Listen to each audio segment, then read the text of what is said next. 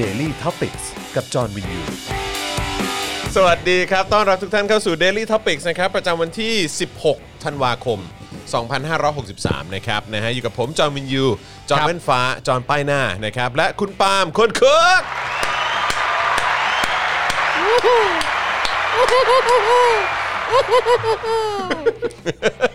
จริงๆ ตอนเปิดรายการเนี่ย ครับ ดูรู้ความพร้อมเลยอะ ครับ กูยังไม่ได้โยงไมค์มา เพิ่งจะโยงมาเมื่อกี้เองอะ สวัสดีคุณผู้ชม สวัสดีคุณผู้ชมนะค ค รั รับ บผมนะฮะ ฮะ แล้วก็แน่นอนนะครับ อาจารย์แบงค์พลาสมาเนโอน สวัสดีครับ ครับผมะฮะ คนนี้ต้องต้องพร้อมก่อนเรา ต้องพร้อมก่อนเรา เพราะเขาต้องเป็นคนกดเพลงขึ้นให้เรา ครับถูกต้องครับผมนะฮะอ่ะโอเคนะครับ ใครเข้ามาแล้วนะครับกดไลค์แล้วก็กดแชร์กันด้วยนะครับผมนะฮะทักทางเข้ามาได้นะครับ วันนี้ก็มีเรื่องราวให้คุยกันเยอะนะฮะ ฮะ หลากหลายประเด็นกันเลยทีเดียวนะฮะก็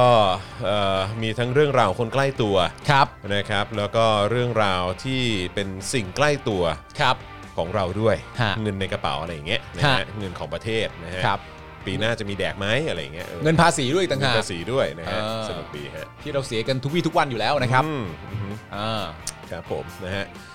อ่ะคุณบันนี่เยี่ยมหรือเปล่าบันบันบุญบุญเยี่ยมหรือเปล่าบุญเยี่ยมบุญเยี่ยมไลฟ์นะฮะเนกเขาจะไปขายยางพาราที่ดวงจันทร์เย่เย่เย่เราจะรวยแล้ว สบายแล้ว ใช่ เศรษฐกิจนี่ไม่ต้องกังวลแล้วนะครับผม ครับผมนะฮะ ใช่ โลกไม่เป็นไรดวงจันทร์ลอยอยู่นะครับ ใช่ ไม่ต้องห่วงนะฮะ เรื่องพี่สายต้องพูดอยู่แล้วครับ ครับ ไม่พูดไม่ได้นะครับ ฮะ เมื่อกี้ก็เพิ่งส่งข้อความคุยกันหลังไมค์กันไป ครับ นะครับแม่ง มันมาถึงจุดนี้แล้วครับ แม่งมาถึงจุดนี้แล้วฮะ เดี๋ยวเราต้องพยายามหาคำตอบกันหน่อยนะครับ เพราะว่า ครับผม ณตอนนี้ที่คุยกับคุณจรในเบื้องหลังเนี่ยเรายังเรายังไม่รู้ว่า ไปโดนได้อย่างไร ใช่ ช่วงไหน ใช่ จากถ้อยความอะไร อืม แต่เรารู้คนฟ้องคือตำรวจถูกไหม เออเข้าใจว่าเป็นเป็นทางเจ้าหน้าที่นะ โอเคงั้นเดี๋ยวเราดู ข้ใจ ใน ว่ป็ ใน ทง ข้อ เจ้ห มูล ที่ ข่าว เดี๋ยวเดี๋ยวเราดูเราดูหมายดูเอกสารกันหน่อยแล้วกัน ครับ ว่าเป็นยังไงนะฮะมีคนถามว่าจอนป้ายหน้านี่คืออะไรยังไงล่ะครับเออนะฮะตามไม่ทัน อ๋อ นะฮะอาจจะพลาดไป ครับ นะครับโอ้โหตอนไหนวะเนี่ย เล่าสั้นๆ ง่ายมาก เฮ้ยเราเราลองเช็คไหม ว่า คนดูจำได้ไหมว่าต อนไหนแล้วไทนี่เข้ามาไทนี่เคมาเป็นคนแร ไทกนี่เคมา วันที่นี้ค่ะ สีจำได้ เออ เออนะฮะ วันนั้นอย่างแน่นอนแล้วเนี่ยเราสามารถจะเจาะจงได้ว่ามันต้องเป็นวันที่ 100%เ ใช่ ออมันเป็นวันที่ 100%แล้วมันเป็นวันที่ผมเล่าเรื่องคุณจรป้ายหน้านะครับ อืมใช่ครับ วั ผม ที่ไลฟ์ยาวๆอ่า เป็นวันที่ไลฟ์ยาวๆด้วยเหรอ อ๋อเหรอ ป ใช่ กติปกติเราจะแบบ มัดเงินวันนั้น เออบางทีบางทีเราจะเราจะแถมให้อะ อ่า เราจะแถมให้วันวันที่บางทีเราเกือบเท่าไหร่สองชั่วโมงกว่าเกือบสามชั่วโมงอะ ครับ วันที่สิบหกไม่ จริง ใช่ เหรอ มั้งวันที่พี่ท็อปมาฮะพี่ท็อป ท็อป ท็อป ท็อปนาทีตรณีนุช อ๋อ ไม่ใช่ วันที่คุณเป๋ามา พี่ท็อป อ๋อคุณเป๋าเหรอ วันที่คุณเป๋ามา วันที่คุณเป๋ามาเหรอ ใช่ อ๋อเหรอ วันที่คุณเป๋ามา อ๋อออใช่นี่ไง จำได้ คุณ แล้ว ออสฟิวเจอร์มาบอก เออ ว่าวันที่คุณเป๋ามา คุณพิสิทธิ์ก็มาคอนเฟิร์มอีกทีนะครับว่าวันที่คุณเป๋ามา คุณโซก็มาย้ำว่าวันที่คุณเป๋ามา ทำไมอ่ะเขาเขาทำได้ยังไงอ่ะ เขาเก่งมากเลยอ่ะอืม โคตรรักเลยอะ นฮรักเลย รักคุณผู้ชม แฟนๆ รายการเรามากเลย นะครับนะฮะแม่นมากเลยอ่ะสุดยอด เออ เออนะฮะขอเสียงปรบมือให้กับคนเอ่อคุณผู้ชมเราได้ไหมฮะ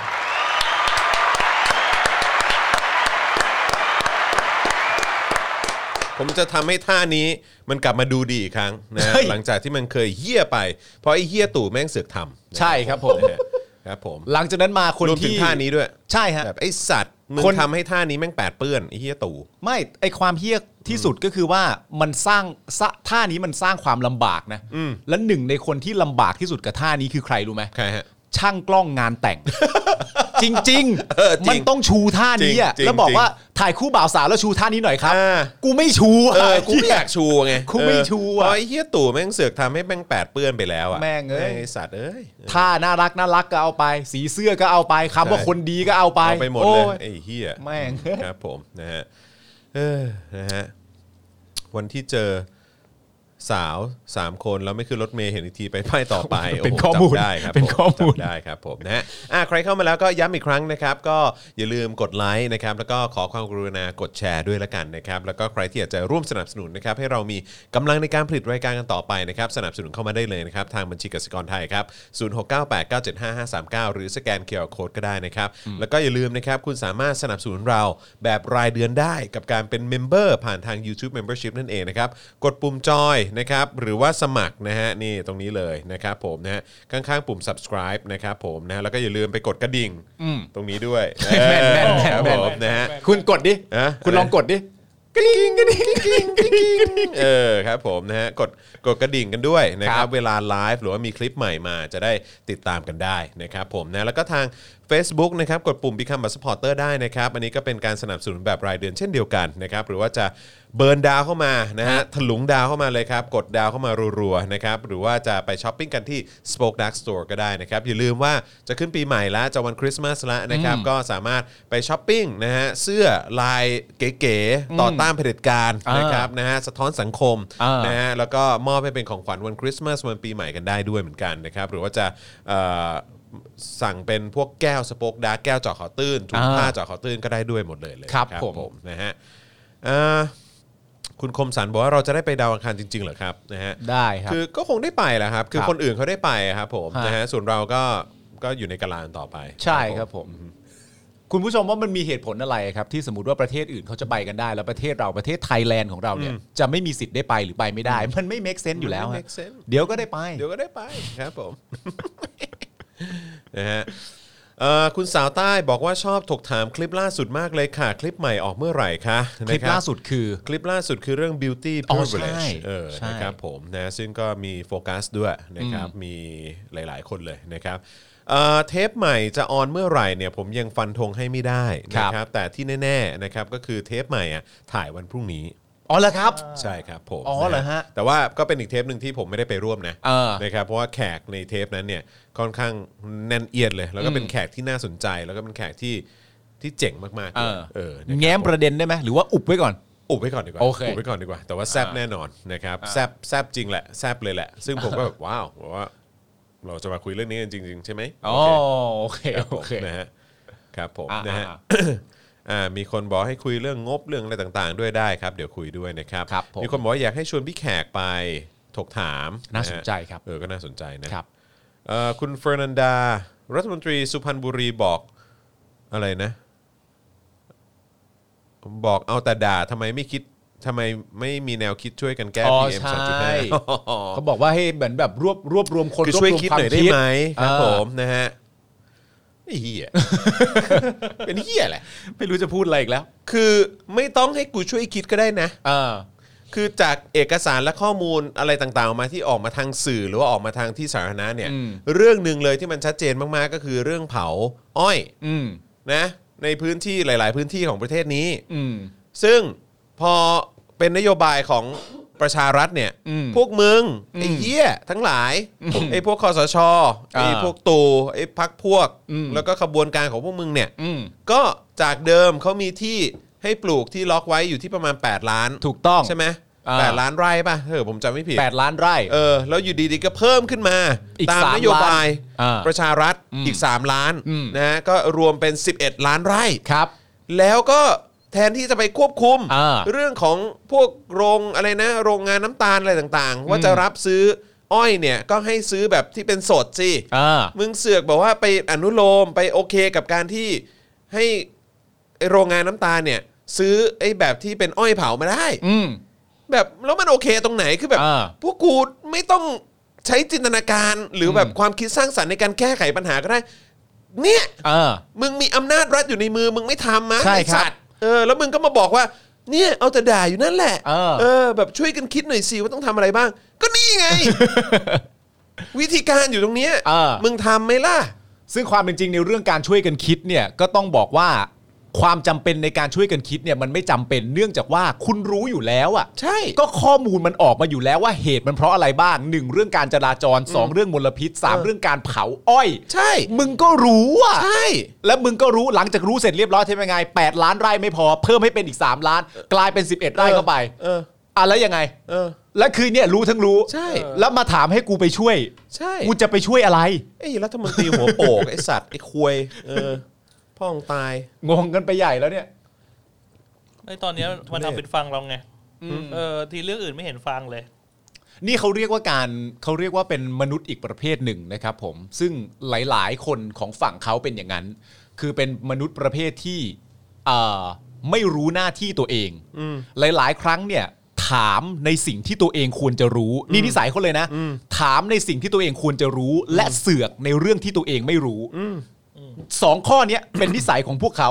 ซึ่งกูงงมาก มันมีหน้าที่ที่มนุษย์ต้องรับผิดชอบอยู่ เช่น จอนก็ไม่เคยไปถามว่าจัดรายการทำยังไง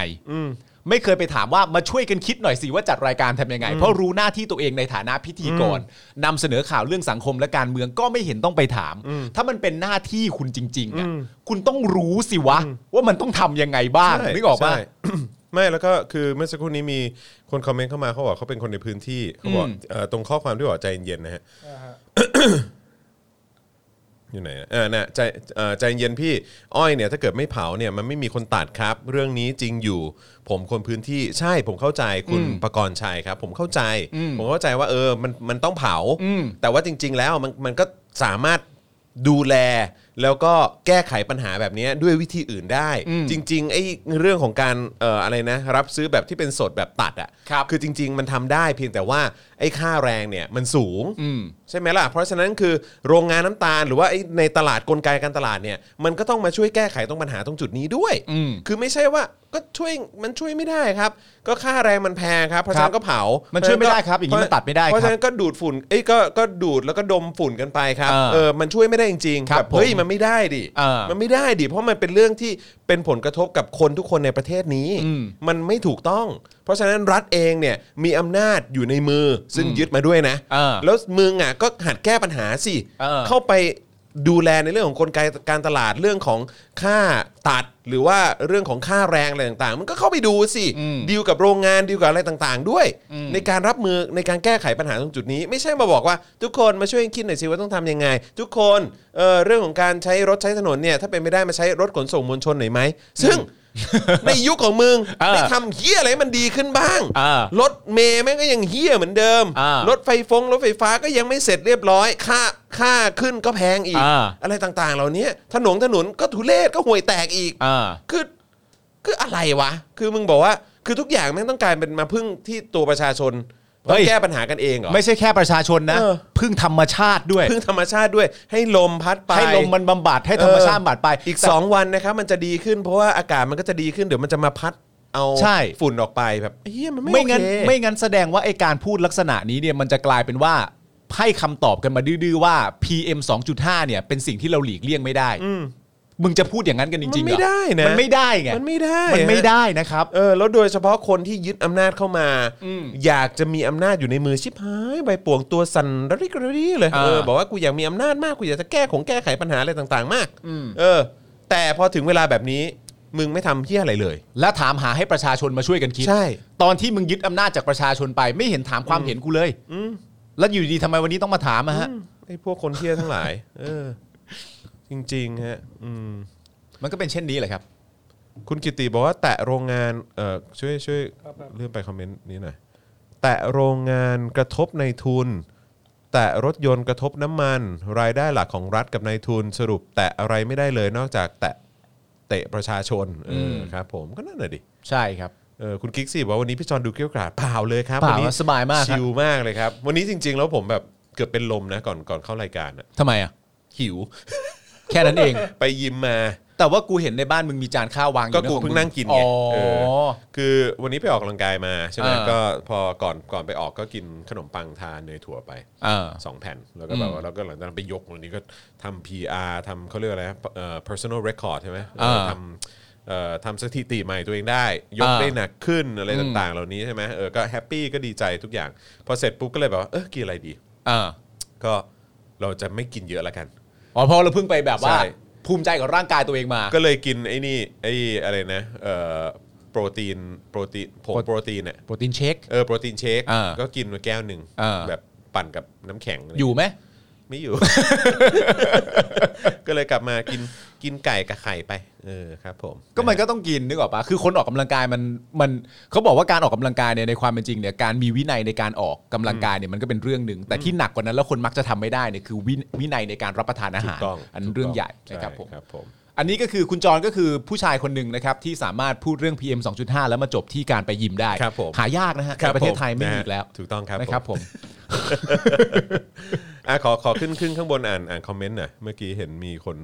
บ่นเรื่อง PM ทุกวันนี้ตื่นเช้ามาเปิดแอปเช็คสภาพอากาศทุกวันชีวิตมาถึงจุดนี้แล้วค่ะ ใช่ครับ เออนะฮะคุณกันตาบอก เมื่อวานน่ะผมเพิ่งคุยกับคุณจรใช่ป่ะเพราะว่าเอ่อที่บ้านน่ะแล้วภรรยาผมอ่ะก็คือจะพาลูกออกไปเดินเล่น เดินเล่นในบริเวณบ้านอ่ะ นี่ขนาดแค่เดินเล่นบริเวณบ้าน เดินไป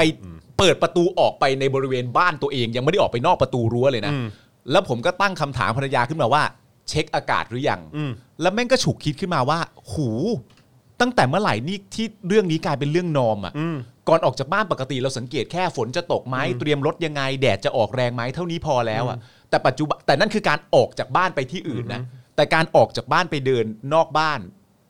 ต้องถามกันก่อนว่า เช็คแอปอากาศหรือยังอะแม่งมาอยู่จุดนี้กันแล้วนะเว้ เอา ย งี้ดีกว่าคุณผู้ชม ผมคิดว่าเรามาถึงจุดนี้แล้วฮะคุณผู้ชม อืม ที่รอบตัวเราคนไทย โดยเฉพาะคนกรุงเทพด้วยคนในหลาย ๆ พื้นที่ในประเทศนี้ที่ได้รับผลกระทบจาก PM 2.5 เนี่ย รอบตัวเราเนี่ย มียาพิษลอยอยู่ในอากาศ อืม ตลอดเวลาครับ ครับ และเราสามารถสูดยาพิษเหล่านั้นเนี่ยเข้าไปในร่างกายได้ตลอดเวลา ครับ เรามาถึงจุดนี้แล้วฮะคุณผู้ชม และจุดนี้ก็เกิดขึ้นกับทุกคนนะครับ นั่นแปลว่าเกิดขึ้นได้กับบ้านนะครับ ที่มีคนแก่คนชรา ใช่ เกิดขึ้นได้กับ มีเด็ก บ้านที่มีเด็กเล็กนะฮะ ใช่ มันเกิดขึ้นอยู่รอบตัวเราเลยทีเดียว อืม นะฮะ คุณไทเกอร์บอกว่ากูอยู่เดลีป่ะเนี่ย เออก็หนักเหมือนกันน่ะคืออคือหลาย ๆ พื้นที่ในโลกนี้มันก็มีปัญหาเรื่องพวกนี้อยู่อะครับ เออ นะฮะแต่ว่าในประเทศไทยมันมีวิธีแก้อะ ครับ มันมีวิธีแก้แล้วมันเป็นสิ่งที่นักวิชาการ นักวิจัย นักสิ่งแวดล้อม เรื่องของอะไรต่าง ๆ เหล่านี้คือเขาก็มีข้อมูลเขาก็ศึกษากันมา แล้วมันก็มีข้อมูลแผ่อยู่ตรงเนี้ยแล้วก็ถูกนำเสนอมาหลายปีแล้วด้วย อืม แล้วก็เป็นสิ่งที่ถูกหยิบยกขึ้นมาพูดเนี่ย ตั้งแต่อ่ะโอเค อาจจะมีมาตั้งแต่ก่อนไอ้ตู่เข้ามาแล้วด้วย แต่พอตู่เข้ามาเนี่ย แล้วมึงได้ทำอะไรบ้าง อืม เออ คือถ้าเกิดว่าเป็นรัฐบาลที่แม่งมาจากการเลือกตั้งเนี่ย อืม คือแบบแม่งโดนด่า อ๋อเละ ที เทะ เดียวเละเทะแม่ง เละเทะฮะ รีบดิ้นลงไปทำแบบเต็มที่เลย เออ แต่พอดีว่าอันนี้แม่งเป็นรัฐบาลเผด็จการ เผด็จการนั้น ซึ่งแม่งไม่แคร์คือ อ่า แบบว่าพวกมึงสูตรยาพิษก็สูตรไปดิเรื่องของ อ่ามึ มึงเออเดี๋ยวถ้าเกิดพวกกูป่วยอ่ะก็ไม่เป็นไร ใช่ หนึ่งพวกกูเป็นข้าราชการ อืม กูเบิกฟรีอยู่แล้ว อืม นะฮะหรือว่าสองเนี่ยก็คือว่าเออพวกกูรวยมาก อืม รวยเฮี้ยๆเลย ครับ นะเพราะฉะนั้นกูสามารถไปใช้บริการเอ่อโรงพยาบาล อืม เอกชนชั้นนำราคาแพงๆของประเทศนี้ได้สบาย เออคือคุณผู้ชมต้องเข้าใจก่อนว่า ๆใช้เส้นเข้าศิริราชได้สบายๆอะไรอย่างเงี้ย ท่าไม้ตายอะฮะท่าไม้ตายของเผด็จการที่สามารถทำได้ แล้วรัฐบาลที่มาจากประชาธิปไตยทำไม่ได้เนี่ยท่าไม้ตายมันคือการเฉยเมยอะฮะคือคือมันมันเฉยเมยอ่ะเขามีอำนาจแห่งการเฉยเมยอยู่กับตัว ใช่ ไม่ว่าจะเกิดอะไรขึ้นเขาก็สามารถที่จะเฉยเมยกับเรื่องราวนี้ได้นะครับผม ใช่แล้ว เพราะ ก็ ว่าอำนาจเขามันไม่ได้โยงกับประชาชนอยู่แล้วนะฮะ ใช่แล้วก็เราได้เห็นความเหี้ยและความห่วยแตกนะครับแล้วเป็นสิ่งที่สิ่งที่สะท้อนถึงสติปัญญานะฮะแล้วก็ความจริงใจนะฮะในการคิดจะแก้ปัญหาของหน่วยงานที่เข้ามาเสือกกับการเมืองอย่างกอง ครับ ทัพบก อืม ทำอะไรรู้ไหม ทำอะไร ฉีดน้ำขึ้นฟ้า โอ้ยฉีดน้ำขึ้นฟ้าดิ โอ้มัน เอา วิร์ก ฝุ่นลงพื้นเอาฝุ่น มั ลง ได้ พื้น ประโยชน์มากเลย เออ นะฮะฉีดน้ำทีเดียวนี่นะ PM เนี่ยหายไปทั้งหายไปทั้งประเทศเลย เอออเขาไปฉีดที่ไหนหน้าเครื่องอะไรนะ นะ หน้าเครื่องวัด หน้าเครื่องวัดฝุ่นหน้าเครื่องวัดฝุ่นเออครับผม เก่งจริง ๆ นะครับผม จริงๆครับ รัฐบาลนี้นะ ครั ฮะ บผมเก่งทุกเรื่อง หลาย ๆ คนก็ภาคภูมิใจ ภาคภูมิใจ ในวันที่เขาเข้ามาในวันแรกนะครับ แล้วก็ ผม อยู่ต่อมาด้วยการชนะการเลือกตั้งที่โปร่งใสที่สุดในประวัติศาสตร์ชาติไทย สุดยอดเลย นะครับผม นะฮะ แล้วก็อยู่มาถึงทุกวันนี้เนี่ยแหละฮะ ใช่ แล้วตอนนี้ประชาชนก็ออกมาเรียกร้องว่าไอ้รัฐบาลที่ว่านี้เนี่ย มันไม่ควรจะใช่รัฐบาลนี้แล้วแหละ รวมทั้งตัวนายกรัฐมนตรีประยุทธ์จันทร์โอชาเนี่ยยุทธเอ้ยเนี่ย อืม มันต้องไม่ใช่คนนี้แล้วแหละ อืม แต่เขายังอยู่นะฮะ ยังอยู่ครับ เขา ผ ยั ม งอยู่นะครับ เออแต่ว่าเมื่อวานนี้ก็ตลกดีนะเมื่อวานนี้คือด้วยความที่เราคุยกับเพนกวินใช่ไหม อืม เออก็คุยกันหลังไม่ อืม ใช่ไหมเกี่ยวกับเรื่องของของโหนน่ะโหนน่ะ อ๋อ คุณคุณได้ดูไหม ได้ได้ดูคืออะไร มึงดูยัง ยังไม่ได้ดูยังไม่ได้ เออคลิ ดู ปคลิปที่ มึง ผม ดูแล้วเหรอ ดูแล้ว มึงดูจบแล้วเหรอ ว้าว เพราะว่าเออแต่คุณต้องเล่า คือ เพราะว่า เพราะว่า โค มันเหมือนมีมันจะมีโหนอยู่สองคน อืม คือก็คุณคุณผู้ชมคิดดูดิเราแม่งมาถึงจุดที่แบบว่าสิ้นหวังถึงขนาดว่าต้องต้องต้องฟังหมอดูอะ เข้าใจ หรือว่าเออแบบว่าขอขอคำแนะนำจากจากเอ่อโหนหรือว่าทางด้านดาราศาสตร์นิดนึงอะไร เอ เงี้ย อ โหราศาสตร์อะไรเงี้ย เออ เออคือแบบว่าแล้วแล้วแล้วเมื่อวานนี้พอดีคุยหลังไมค์ก่อนก่อนจะเข้า Daily Topic อืม รอบรอบรอบสุดท้าย อื อะ ม เมื่อวานนี้ใช่ไหมก็นั่งคุยกับเพนกวินแล้วก็เพนกวินก็บอกเนี่ยไปฟังแบบคำทำนายของพวกหมอดูหรือว่าพวกโหนบางคนเนี่ย อ่าโหราจารย์อ่า ก็แม่น โหราศาสตนะร์อ่า เออคือคือบางคนก็เฉยเฉยๆบางคนก็ไม่แม่น แต่ว่าบางคนนี่ก็แม่นจริง เออ ๆ เออเราก็เลยแบบก็ลองไปฟังดู เออ แล้วก็โอ้โหแม่งก็แบบว่า แล้วก็คือประเด็นคือมีอยู่ท่านหนึ่งที่ตัวคุณเพนกวินนี่บอกว่า ถ้าพี่ปาล์มกับพี่จอนลองกลับไปดูเนี่ยแล้วลองเปรียบเทียบเหตุการณ์ที่เขาเคยทำนายไว้ทำนายไว้จนกระทั่งตอนนี้มันเกิดขึ้นเนี่ยเฮ้ยอันเนี้ยแม่นจริง ใช่ใช่ อะไรอย่างเงี้ย ใช่ใช่ซึ่งเขาพูดก่อนที่มันจะเกิดเหตุการณ์ เพราะเขาแบบว่าเขาทำนายไว้ตั้งแต่ต้นปีไง อืม เออแล้วเขาบอกว่าเออมันจะมีอย่างงี้ย่างงี้ เดือนนี้จะเป็นอย่างงี้เดือนนั้นจะเป็นอย่างนั้น ดืโดยเฉพาะเดือนนี้เดือนนี้ช่วงระหว่างวันนี้วันนี้วันนี้ ซึ่งก็แบบเออก็ค่อนข้างแม่นก็ก็ อ่า ค่อนข้างเป๊ะอะไรเงี้ยเราก็แบบเลยมีความรู้สึกว่า แล้วปีหน้าเนี่ยที่เขาดูเอาไว้อะ เออ มันจะเป็นยังไงวะ อ๋อ ก็เลยลองไปนั่งฟังดูแล้วก็แบบ เข้า ว้า ใจ วเออถ้ามันเป็นอย่างนั้นจริงก็ก็ว้าวอ่ะ ก็ว้าวอะฮะ เออก็ว้าวอ่ะ แต่ว่าประเด็นก็คือว่ามันพอพอพูดพอคุณพูดเรื่องนี้ขึ้นมานะมันก็เลยทำให้แบบว่าเข้าใจความย้อนแย้งของมนุษย์อะ อืม หมายถึงความ ความย้อนแย้งของตัวผมเองอะเพราะว่าพอมึงส่งคลิปมาให้ปุ๊บอะแล้วบอกว่าเฮ้ยปาล์มไปดูอะคนนี้ไงที่เพนกวินเล่าให้ฟัง มึงลองไปดูอะไรอย่างเงี้ยแล้วกูก็กดดูแล้วกูก็แบบ แม่ไม่ดูอะ สไตล์กูอะสไตล์กูอะ แล้วทำไมมึงยังดูเนชั่นได้เลย นี่ไงคือคำถามของกู ก็เนี่ยมึงยังดูเนชั่นได้ทำไมมึงดูอัน กู นี้ไม่ได้ กูต้องเป็นคนยังไงที่มึง เออ ส่งคลิปการทำนายทายทักของโหราจารย์โหราศาสตร์มา แล้วกูบอกว่าเฮ้ยกูไม่สันทัดด้านนี้จริง ๆ ว่ะกูไม่ดูดีกว่า แต่ในขณะเดียวกันกูสามารถดูเน ดู ชั่นได้ อะเอออ อะไรวะ มันคืออะไรฮะ แม่งเอ้ยไม่เข้าใจตัวเองจ มัน ริง คืออะไรฮะเ อะไรวะ ครับผม เนี่ย นะฮะ อ๋อ แต่ว่าอันเนี้ยมันคือการทำนายทายทัก อืม ว่าจะเกิดขึ้นจริงหรือเปล่า ใช่ นั่นมันคือประเด็นของของการดู แต่ว่าสำหรับกูเนชั่นมันคือข้อเท็จจริงไงกูก็เลยดูได้ เพราะเขาเป็นสำนักข่าวอันดับหนึ่ง อันดับหนึ่ง ครับผม อยู่มาแล้วก็โหตั้ง 50 ปี เออนะฮะ กนกคนเดียวก็ 24 ปีแล้ วัวนนี้วันนี้วันนี้ผมไปเห็นไปเห็นเหมือนมีคนเอ่อโพสต์ขึ้นอะไรนะขึ้นหรือว่าเป็นข่าวเนี่ยแหละ บอกว่าคุณตาคุณตาที่เขาย้ายมาอยู่เนชั่นเนี่ย อ่า เออเหมือนเขามีความตั้งใจว่าเขาจะทำเนชั่นให้เป็นอะไรรู้ไหมฮะ อะไร CNN โห แล้วทำไมต้องใช้แพลตฟอร์มนี้อะฮะ ก็นั่นแหละก็โอเค อ่า เราจะรอรอดูนะครับ อ่า นะฮะก็ก็ดึงความเขาเรียกว่าความน่าเชื่อถือของเนชั่นกลับกลับมาหน่อยละกันครับผม อ่ะ อันนี้ก็ต้องย้อนกลับมาเรื่องเดิม อย่างที่คุณประวิทย์วงษ์สุวรรณเคยพูดไว้กับแรมโบ้อีสาน แว่ ว่าถ้ายังไม่เห็นผลงานอ่ะอย่าเพิ่งไปตัดสินเขา อ๋อ ถ้าสมมติว่าคุณตะเขามีความรู้สึกจริง ๆ ว่าแพลตฟอร์มนี้เป็นแพลตฟอร์มที่เหมาะสม ต่อการทำสื่อให้มีภาพลักษณ์ และก็เนื้อหาคอนเทนต์เนี่ยคล้ายกับสื่อชื่อดังของสหรัฐอเมริกาเลยเนี่ย เราก็รอดูเขาหน่อย ก็รอดูแล้วกัน ครับผมนะ โอ้ แต่ว่าคือไอ้สิ่งที่นะแต่แต่ถามว่าคือความความผมว่าวิวิสัยทัศน์ของคุณต้าเนี่ยก็ผมพอเข้าใจ เพราะเขาอาจจะมีความรู้สึกว่าเนชั่นเนี่ยคืออ่ะถ้าเกิดว่าเทียบกับแบบเดอะสแตนดาร์ดที่เขาที่เขาก็เคยทำอยู่หรืออะไรเงี้ยซึ่งผมไม่แน่ใจว่าทุกวันนี้เขาจะยังทำอยู่หรือเปล่านะเออเพราะเห็นเขาไปรับตำแหน่งเป็นผู้บริหารด้วยอะไรเงี้ย ของที่ไหน ของที่เนชั่นเนี่ยแหละ อ๋อเหรอ ดูแลพาร์ทแบบออนไลน์หรือประมาณ อ๋อ นี้ เหรอฮะ มใช่แล้วก็แบบคือเขาคงคิดว่าแบบถ้าเป็นเดอะสแตนดาร์ดเนี่ยคือทีมข่าวหรือว่าแบบพวกสายข่าวหรืออะไรต่างๆ ที่แบบเป็นนักข่าวที่ลงพื้นที่หรือ หรือเป็นพวกสายลุยหรือว่าพวกสติงเกอร์ที่แบบ อ่า ว่าหาข่าวมาให้อะไรอย่างเงี้ยเออคือถ้าเทียบกับเนชั่นแล้วเนี่ยเนชั่นน่าน่าจะพร้อมกว่า น่าจะมีบุคลากร น่าจะมีอะไรพวกนี้เยอะกว่า เพราะฉะนั้นมันก็มีความเป็นไปได้ ถ้าเกิดว่าจะทำให้ให้มันแบบว่าให้มันเป็นสำนักข่าวที่มันมีคุณภาพ อ่า จริง ๆ อะไรอย่างเงี้ยเออคือเขาอาจจะมองว่าเอ คือ อแบบ เอาโอเค มันอาจจะทำได้อะไร คุณคุณกำลังจะพูดในแง่ของเอ่อ ด้วยความที่อยู่มานาน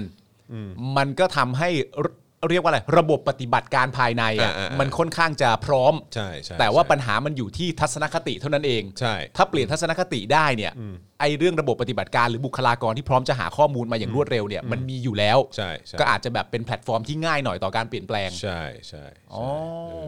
ใช่เออนะฮะอันนั้นคือผมมองแง่ดีนะ อืม แต่ว่าคือผมก็ยังไม่ค่อยเชื่อเท่าไหร่ อืม ว่ามันจะเกิดขึ้นได้ แต่เขามีคุณชายนะ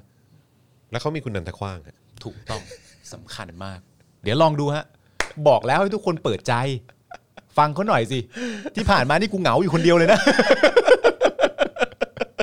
เหงาเลยนะ กูนี่แบบจริงๆอ่ะคือแบบทุกอย่างแม่งเมื่อวานนี้แม่งน่าสนใจมากเลยนะเว้ยเห็นพี่ ใช่ อดิศักดิ์เขาขึ้นพูด หรืออะไรก็ตามแล้วผมก็เห็นว่าโอ้โหมีพี่กวางด้วยเอ้ยมี อ่า คุณตะมาด้วยมีอะไรต่างๆเหล่านี้แล้วก็แบบว่าไอ้เหี้ยมีนันทคว้างแบบ what the fuck แต่ว่าอย่างนี้เนี่ยมันจะมันจะเรียกได้ไหมว่า มันจะฟังดูเป็นอคติมากเกินไปนะ เอาคู่อคติอยู่แล้ว ในแง่ของการที่แบบว่าตัวละครตัวอื่นมึงโอเคอ่ะ อืม แต่มึงจะไม่รับฟังพวกเขาเพียงเพราะว่ามึงมาเจออีกแค่คนเดียว ไม่ เท่า ใช่ นั้นเอง เอ่อทุกคนเขาก็คือหมายความว่าเขามาจากที่อื่นไง เขาอ่ะก็ใช่ไง มันคือการถ่ายเลือดไง เออ แต่ว่าจำนวนอ่ะ แต่โอเคพอดีมันก็ติดกับมันก็มี เหลืออยู่สองคนก็คือคุณฉายกับ อ่า คุณนันทคว้างเนี่ยแหละ ซึ่งแบบ เอาเวนเจอร์อยู่แล้ว โอ้สุดยอด เวนเจอร์อยู่แล้ว ครับผม อ๋อก็เดี๋ยวต้องรอดู เดี๋ยวต้องรอดู เนี่ยเห็นไหมคุณคุณเด็กซ์บอกว่าหมดกัน เออ เนี่ย ทำไมวะ เออ ก็มันก็มีคนอื่นนะคุณก็เลือกช่วง เออ ที่มันเป็นช่วงของคนอื่นก็ได้นี่ครับ อืม ไม่เป็นไรกูกลัวเหงา กูกลัวเหงาเฉย อ๋อใช่แต่ว่าคุณคุณนารากรติยายนก็ไปใช่ไหม ไม่ไม่รู้ รู้สึก เมื่อวานเราเห็นหน้า มือ ป่ะที่เป็น ผมผมไม่เห็นนะ แต่เหมือน อ่า เหมือนว่าเหมือนคุณคุณคุณนารากรเขาเขาก็ไปจัดอยู่เหมือนกันนะ อ่า เออไปจัดอยู่เหมือนกัน แต่ว่า มีมีมี แต่ว่า มี คุณตาอีกคนคือคุณตาพี่ภู อืม เออซึ่งเห็นเขาเห็นเขาไปไปรับไปรับตำแหน่งที่นั่นด้วย อืม เออครับ ผมก็รอดูแล้วกันฮะว่าจะเป็นยังไงนะครับผม เพราะว่าในความเป็นจริงเนี่ยคือ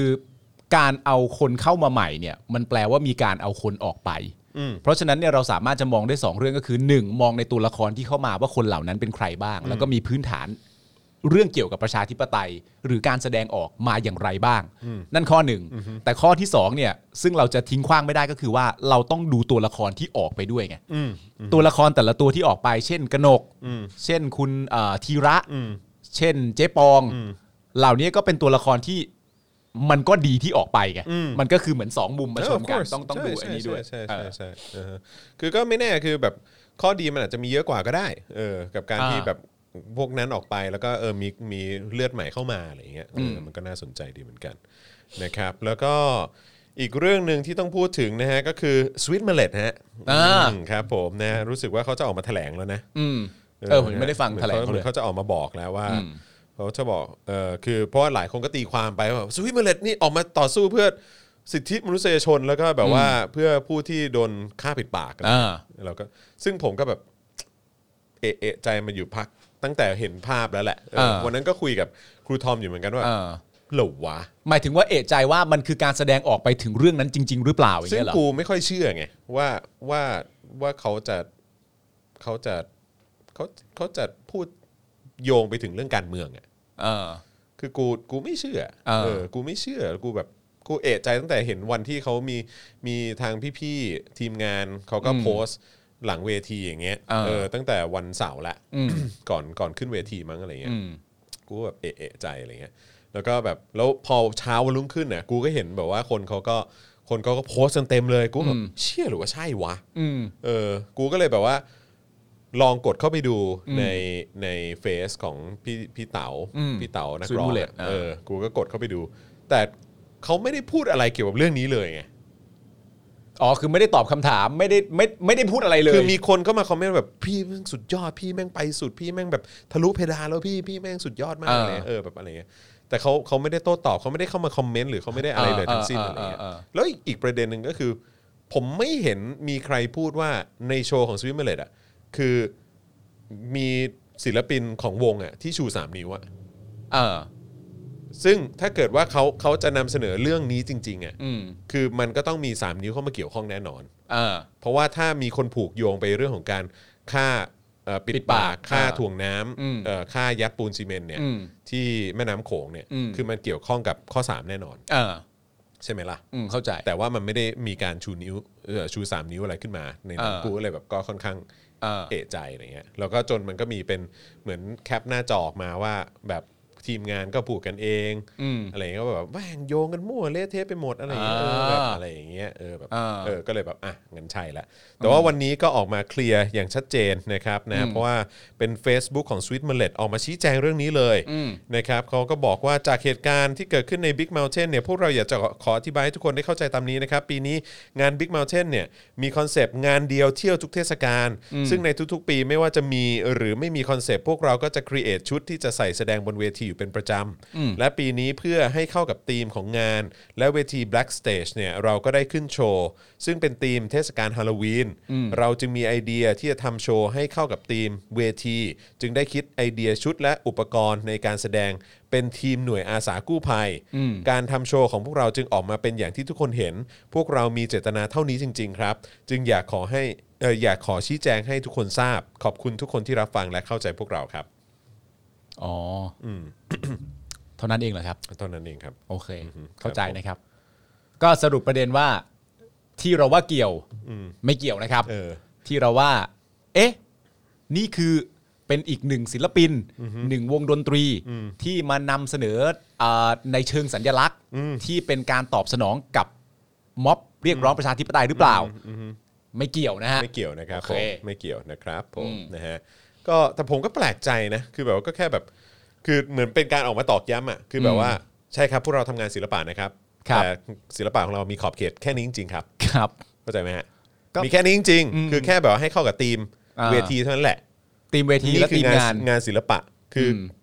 ศิลปะที่เอาไว้ใช้สะท้อนสังคม อ่า สะท้อนสิ่งที่เกิดขึ้นกับสังคมมนุษย์หรืออะไรก็ อ่า ตามเนี่ย แต่เขาใช้แค่ในการสะท้อนแค่ว่าเป็นธีมฮาโลวีนนะ อ่า ซึ่งแบบว่าก็น่าเสียดายนะฮะ อืมถ้าสมมติว่าถ้าสมมติว่าในแง่ของ ศิลปะมันมีอิทธิพลและมีอำนาจและมีพลังมากนะ แต่ว่าคุณใช้แค่นี้ก็ โอเค แต่ว่าถ้าถ้าถ้าพูดในอีกแง่หนึ่งนะ ในแง่ของของการที่ว่าสมมติว่า ณตอนนั้นที่เขาแสดงออกแบบนั้นน่ะแล้วฝ่ายที่เรียกร้องประชาธิปไตยเชื่อว่า อุ๊ย พี่พี่สวิตมูเลตทำเรื่องเหล่านี้ขึ้นมาจริง ๆ เหรอเนี่ยอะไรเงี้ยแล้วก็ชื่นชมซะแล้วอ่ะกับสิ่งที่มันเกิดขึ้นน่ะแล้วจากการแถลงการนี้ก็เหมือนเป็นการไปบอกบุคคลเหล่านั้นว่าอ๋อพวกคุณชื่นชมผมไปเองผมไม่ได้ทำอะไรแบบนั้นเพื่อพวกคุณซะหน่อยอะไรอย่างเงี้ย ว่า ก็ ก็ตามนั้นแหละครับ ก็ตามนั้นครับ ฮะ ผมอืมครับผมนะฮะ อ่า โอเค นะครับนะฮะอ่ะโอเคนะครับ แล้วก็คราวนี้ก็คงจะต้องมาพูดถึงกรณีของพี่สายแล้วแหละนะครับ ซึ่งเป็นเรื่องที่ คือใจหนึ่งก็โกรธมากนะครับ โกรธโกรธโกรธมากๆนะฮะแต่ว่าอีกใจหนึ่งก็รู้สึกว่า ก็ไม่ได้รู้สึกเหนือความคาดหมายกับสันดานและการกระทำ อืม ของขี้ข้าเผด็จการในประเทศนี้ ครับ นะครับผมนะฮะก็ท้ายที่สุดพี่สายนะครับก็โดนแจ้งความนะฮะเกี่ยวกับเรื่องของกฎหมายอาญามาตรา 112 แล้วนะครับเอ่อพี่สายนะครับโพสต์รูปลงโซเชียลมีเดียนะครับเป็นรูปเอกสารหมายเรียกที่ระบุว่าตนเนี่ยถูกแจ้งความจากการละเมิดกฎหมายอาญามาตรา 112 นะครับผมเอ่อส่วนหนึ่งนะฮะในผู้ที่แจ้งความนะฮะก็คือพันตำรวจโทอนันต์วรศาสตร์ครับ อืม ซึ่งคนนี้เนี่ยเคยตกเป็นข่าวเมื่อปี 58 ว่าเคยถูกสั่งย้ายจากการทำหน้าที่ในสถานีตำรวจนครบาลนะฮะสอนอบางเขน ในกรุงเทพมหานครเนี่ยไปทำงานที่กองบังคับการตำรวจนครบาล 2 เป็นเวลา 30 วัน หลังเกิดเหตุบุกปล้นบ่อนการพนันไฮโล ย่านสะพานใหม่ ครับ นะครับนะฮะตอนนี้ก็มา resurface นะฮะหรือว่ามา อ่า เปิดตัวใหม่ ในบทบาทคนแจ้งความ หนึ่งหนึ่งสอง 112 กับประชาชน กับประชาชนนะครับ ส่วนหมายเรียกที่ส่งไปยังคุณทรายนะครับ ระบุให้นักแสดงรายนี้นะครับ ก็คือพี่ทรายเนี่ยไปรายงานตัวที่สอนอบางเขน วันที่ 21 ธันวาคมนี้นะครับ คุณทรายเนี่ยนะครับแสดงการสนับสนุนประชาธิปไตยมาโดยตลอดนะครับ แล้วก็ยังอาสาเป็นผู้ประสานงานจัดหาอาหารเต็นท์ห้องสุขาอุปกรณ์ต่างๆสำหรับการชุมนุมของเยาวชน แล้วก็เอ่อกลุ่มอื่น ๆ ที่สนับสนุนการเรียกร้องประชาธิปไตยด้วย ครับ นะครับนักแสดงอายุ 39 ปีรายดังกล่าวนะครับมีชื่อเสียงจากผลงานในวงการบันเทิงเยอะแยะมากมายนะครับเอ่อผลงานเพลงที่เราคุ้นเคยกันเพลงอะไร สายลมที่หวังดี ไอ้ยา สุดยอด ภาพยนตร์เรื่องอะไรฮะ นเรศวรนี่ครับ นึกว่ามึงจะพูดนางนาคก่อน ดังหน้าก็ได้ เอ ไง อนี่สื่อเขายกขึ้นมาก่อนนะนางนาคเรื่อยไปจนถึงภาพยนตร์ตำนานสมเด็จพระนเรศวรหลายภาพ เขาชื่ออะไรนะในเรื่อง มะ มะขิน มะขิน มะขิน อ่าม มะขิน เลิกกินเลิก เลอคินโทษครับผม เลอคิน โถเอ้ย กูตอบแต่ชื่อเพลงก็ดีอยู่แล้ว มาขินซะแล้ว แมงเฮ้ย มะขินมาจากไหนไวะไอ้เหี้ย มะ กลิ่นนะมัน เอออ อะไรนะ มะขินนี่เรื่องอะไร ที่สอวางเล่นอ่ะ มะขิน อ๋อที่เล่นกับพี่โน้ตป่ะ โน้ตเอออ๋อ๋ออ๋อ อ๋อเลอขินลย โอเค ขอโทษนะ อีติมตายแน่อีติมตายแน่ อ๋อไอติมตายแน่ เอครับ ขออภัยครับเลือกิน ครับผม มะขินรัดดาแลนด์ นี่นี่ลัดดาแลนด์ด้วยใช่ใช่แต่ผมจะนึกถึงที่สอวางก่อน อ๋อมะขิน ครับผม ก็อยู่ในรัดดาแลนด์เหรอ เออครับ อ๋อ โอเค ไม่แต่คือเราก็ต้องเราก็ต้องพูดถึงตำนานสมเด็จพระนเรศวรนิดนึงไง ครับ ใช่ไหมเพราะว่าคือเราก็ต้องไม่ลืมว่าพี่สาย อืม เล่นภาพยนตร์ ครับ เรื่องตำนานสมเด็จพระนเรศวร ใช่ครับผม แล้วล่าสุดพี่สาย อืม โดนแจ้งข้อหา 112 ครับ นะฮะ ผมนะฮะพี่สายเนี่ยนะฮะ ครับ เล่นหนังแสดงภาพยนตร์เรื่องตำนานสมเด็จพระนเรศวรหลายภาคด้วยนะฮะ ใช่ครับ ตกม้าหลังแทบหักเนี่ยนะฮะ อืม เออจากการเล่นภาพยนตร์เรื่องนี้ อืม ตำนานสมเด็จพระนเรศวรนะฮะ ครับ แล้วก็ยังโดนแจ้ง 112 นะฮะ อืม คนกำกับคือหม่อมเจ้าชาตรีเฉลิมยุคนใช่ไหม ครับ เออใช่ไหม ครับ ครับ นั่นแหละครับ ครับ นั่นแหละครับ แล้วก็เป็นตัวละครที่โดดเด่นมาก ๆ ในเรื่องเลยนะ ในเอ่อเอ่อจริง ๆนางเอกมันก็คือคุณแอปนั่นแหละ คุณแอปทักษะออนถูกไหม อืม นางเอกอะแต่ว่าตัวละครของพี่ทรายเนี่ยก็ถือเป็นตัวละครที่โดดเด่น ตัว เลย ตัวหลั ที กอะ เดียวตัวหลักเลยแหละ อารมณ์แบบเลโกลัสอะ เออตัว เออ ตัวเก่งอะเอางี้ดีกว่า อารม ตัว ณ์เลโก เก่ง ลัส อะ เลยอะ เออ เลโกลัสแบบของหลอดลิงอะ เออ เอออันนี้ก็เป็นแบบเลโกลัสเวอร์ชัน เออ เวอร์ชันตำนานสมเด็จพระนเรศวร ก็คือขี่ม้ายิงธนูอะเอางี้ดีกว่า ใช่ เออ ใช่ใช่ใช่นะครับผมนะฮะมะขินนี่ทานกาน้ำพริก ลูกกลมๆป่ะ เออ ขอโทษ เออ จำ เลิก ผิด กินไง ผิดเอง เออก็เลิกกิน ผิดเอง ผิดก็ให้อภัยกันบ้าง ชอบขยี้อ่ะ เออเนี่ยเนี่ยคุณผู้ชมเนี่ย ผมต้องถามเลยนะคุณไปติดนิสัยขี้แซะอย่างนี้มาจากใคร ต้องเลิกแล้วนะนิสัยขี้แซะอย่างเงี้ย ขี้แซะขี้ซ้ำเนี่ย เออ พอแล้วชอบปั่นกันอยู่นั่นแหละเออ ก็เลิกขินก็เลิกขินสิเออ ไม่ใช่ว่าใครทำอะไรผิดขึ้นมาแล้วต้องมานั่งแซะกันทั้งวีทั้งวันได้ที่ไหนอ่ะ เออ นะฮะอ่ะแต่ว่าก็ผมคิดว่า 21ธันวา21ธันวานี่คือวันอะไร วันจันทร์ จันทร์ วันจันทร์นะครับ ที่จะถึงนี้ ว้ายตายละเอมอืม คือต้องบอกก่อนว่า ผมคิดว่าเดี๋ยวผมจะส่งทีมงานไปไลฟ์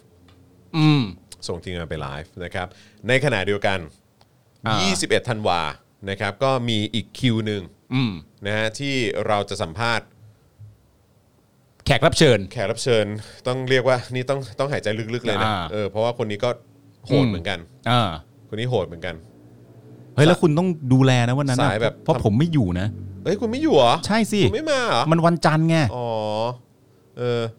ครับผมนะฮะ งั้นกูได้วันออนวันแล้ วแหละ กูได้วันออนวันแล้วแหละ อ่า นะครับนะก็คือจะมีแขกอีกหนึ่งท่าน ซึ่งเป็นสายแบบสายทุบทุบฝ้าฮะทุบทุบเพดานนะฮะ เป็นอีกนั่นแหละฮะ อีกหนึ่งคาแรคเตอร์ที่มีไว้ทุบฝ้าอย่างแท้ ค จ รั ริ บ ง ผมนะฮะ นะฮะ เออฮะก็เดี๋ยวเขาจะมาพูดคุยกัน ครับ นะฮะในวันที่ 21 ด้วย อืม นะครับถ้าเกิดคิวคิวไม่มีเปลี่ยนแปลงนะฮะ ครับ เออแต่ว่ารู้สึกว่าจะจะล็อกคิวไว้แล้วแหละนะครับนะฮะแต่ว่าเพราะฉะนั้นก็คงจะเอ่อน่าจะมีการเอ่อถ่ายทอดสด อืม นะฮะทั้งสองทาง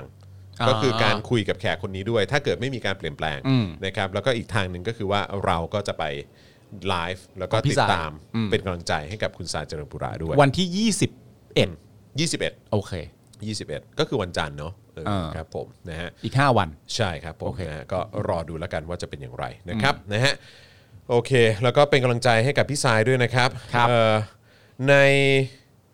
หมายเรียกผู้ต้องหาเนี่ยนะครับก็เป็นคดีระหว่างพันตำรวจโทอันนันต์วรศาสตร์กับพวกเป็นผู้กล่าวหา ครับ นะครับแล้วก็เป็นผู้ต้องหาเนี่ยก็จะเป็นนายอนนท์นำพากับพวก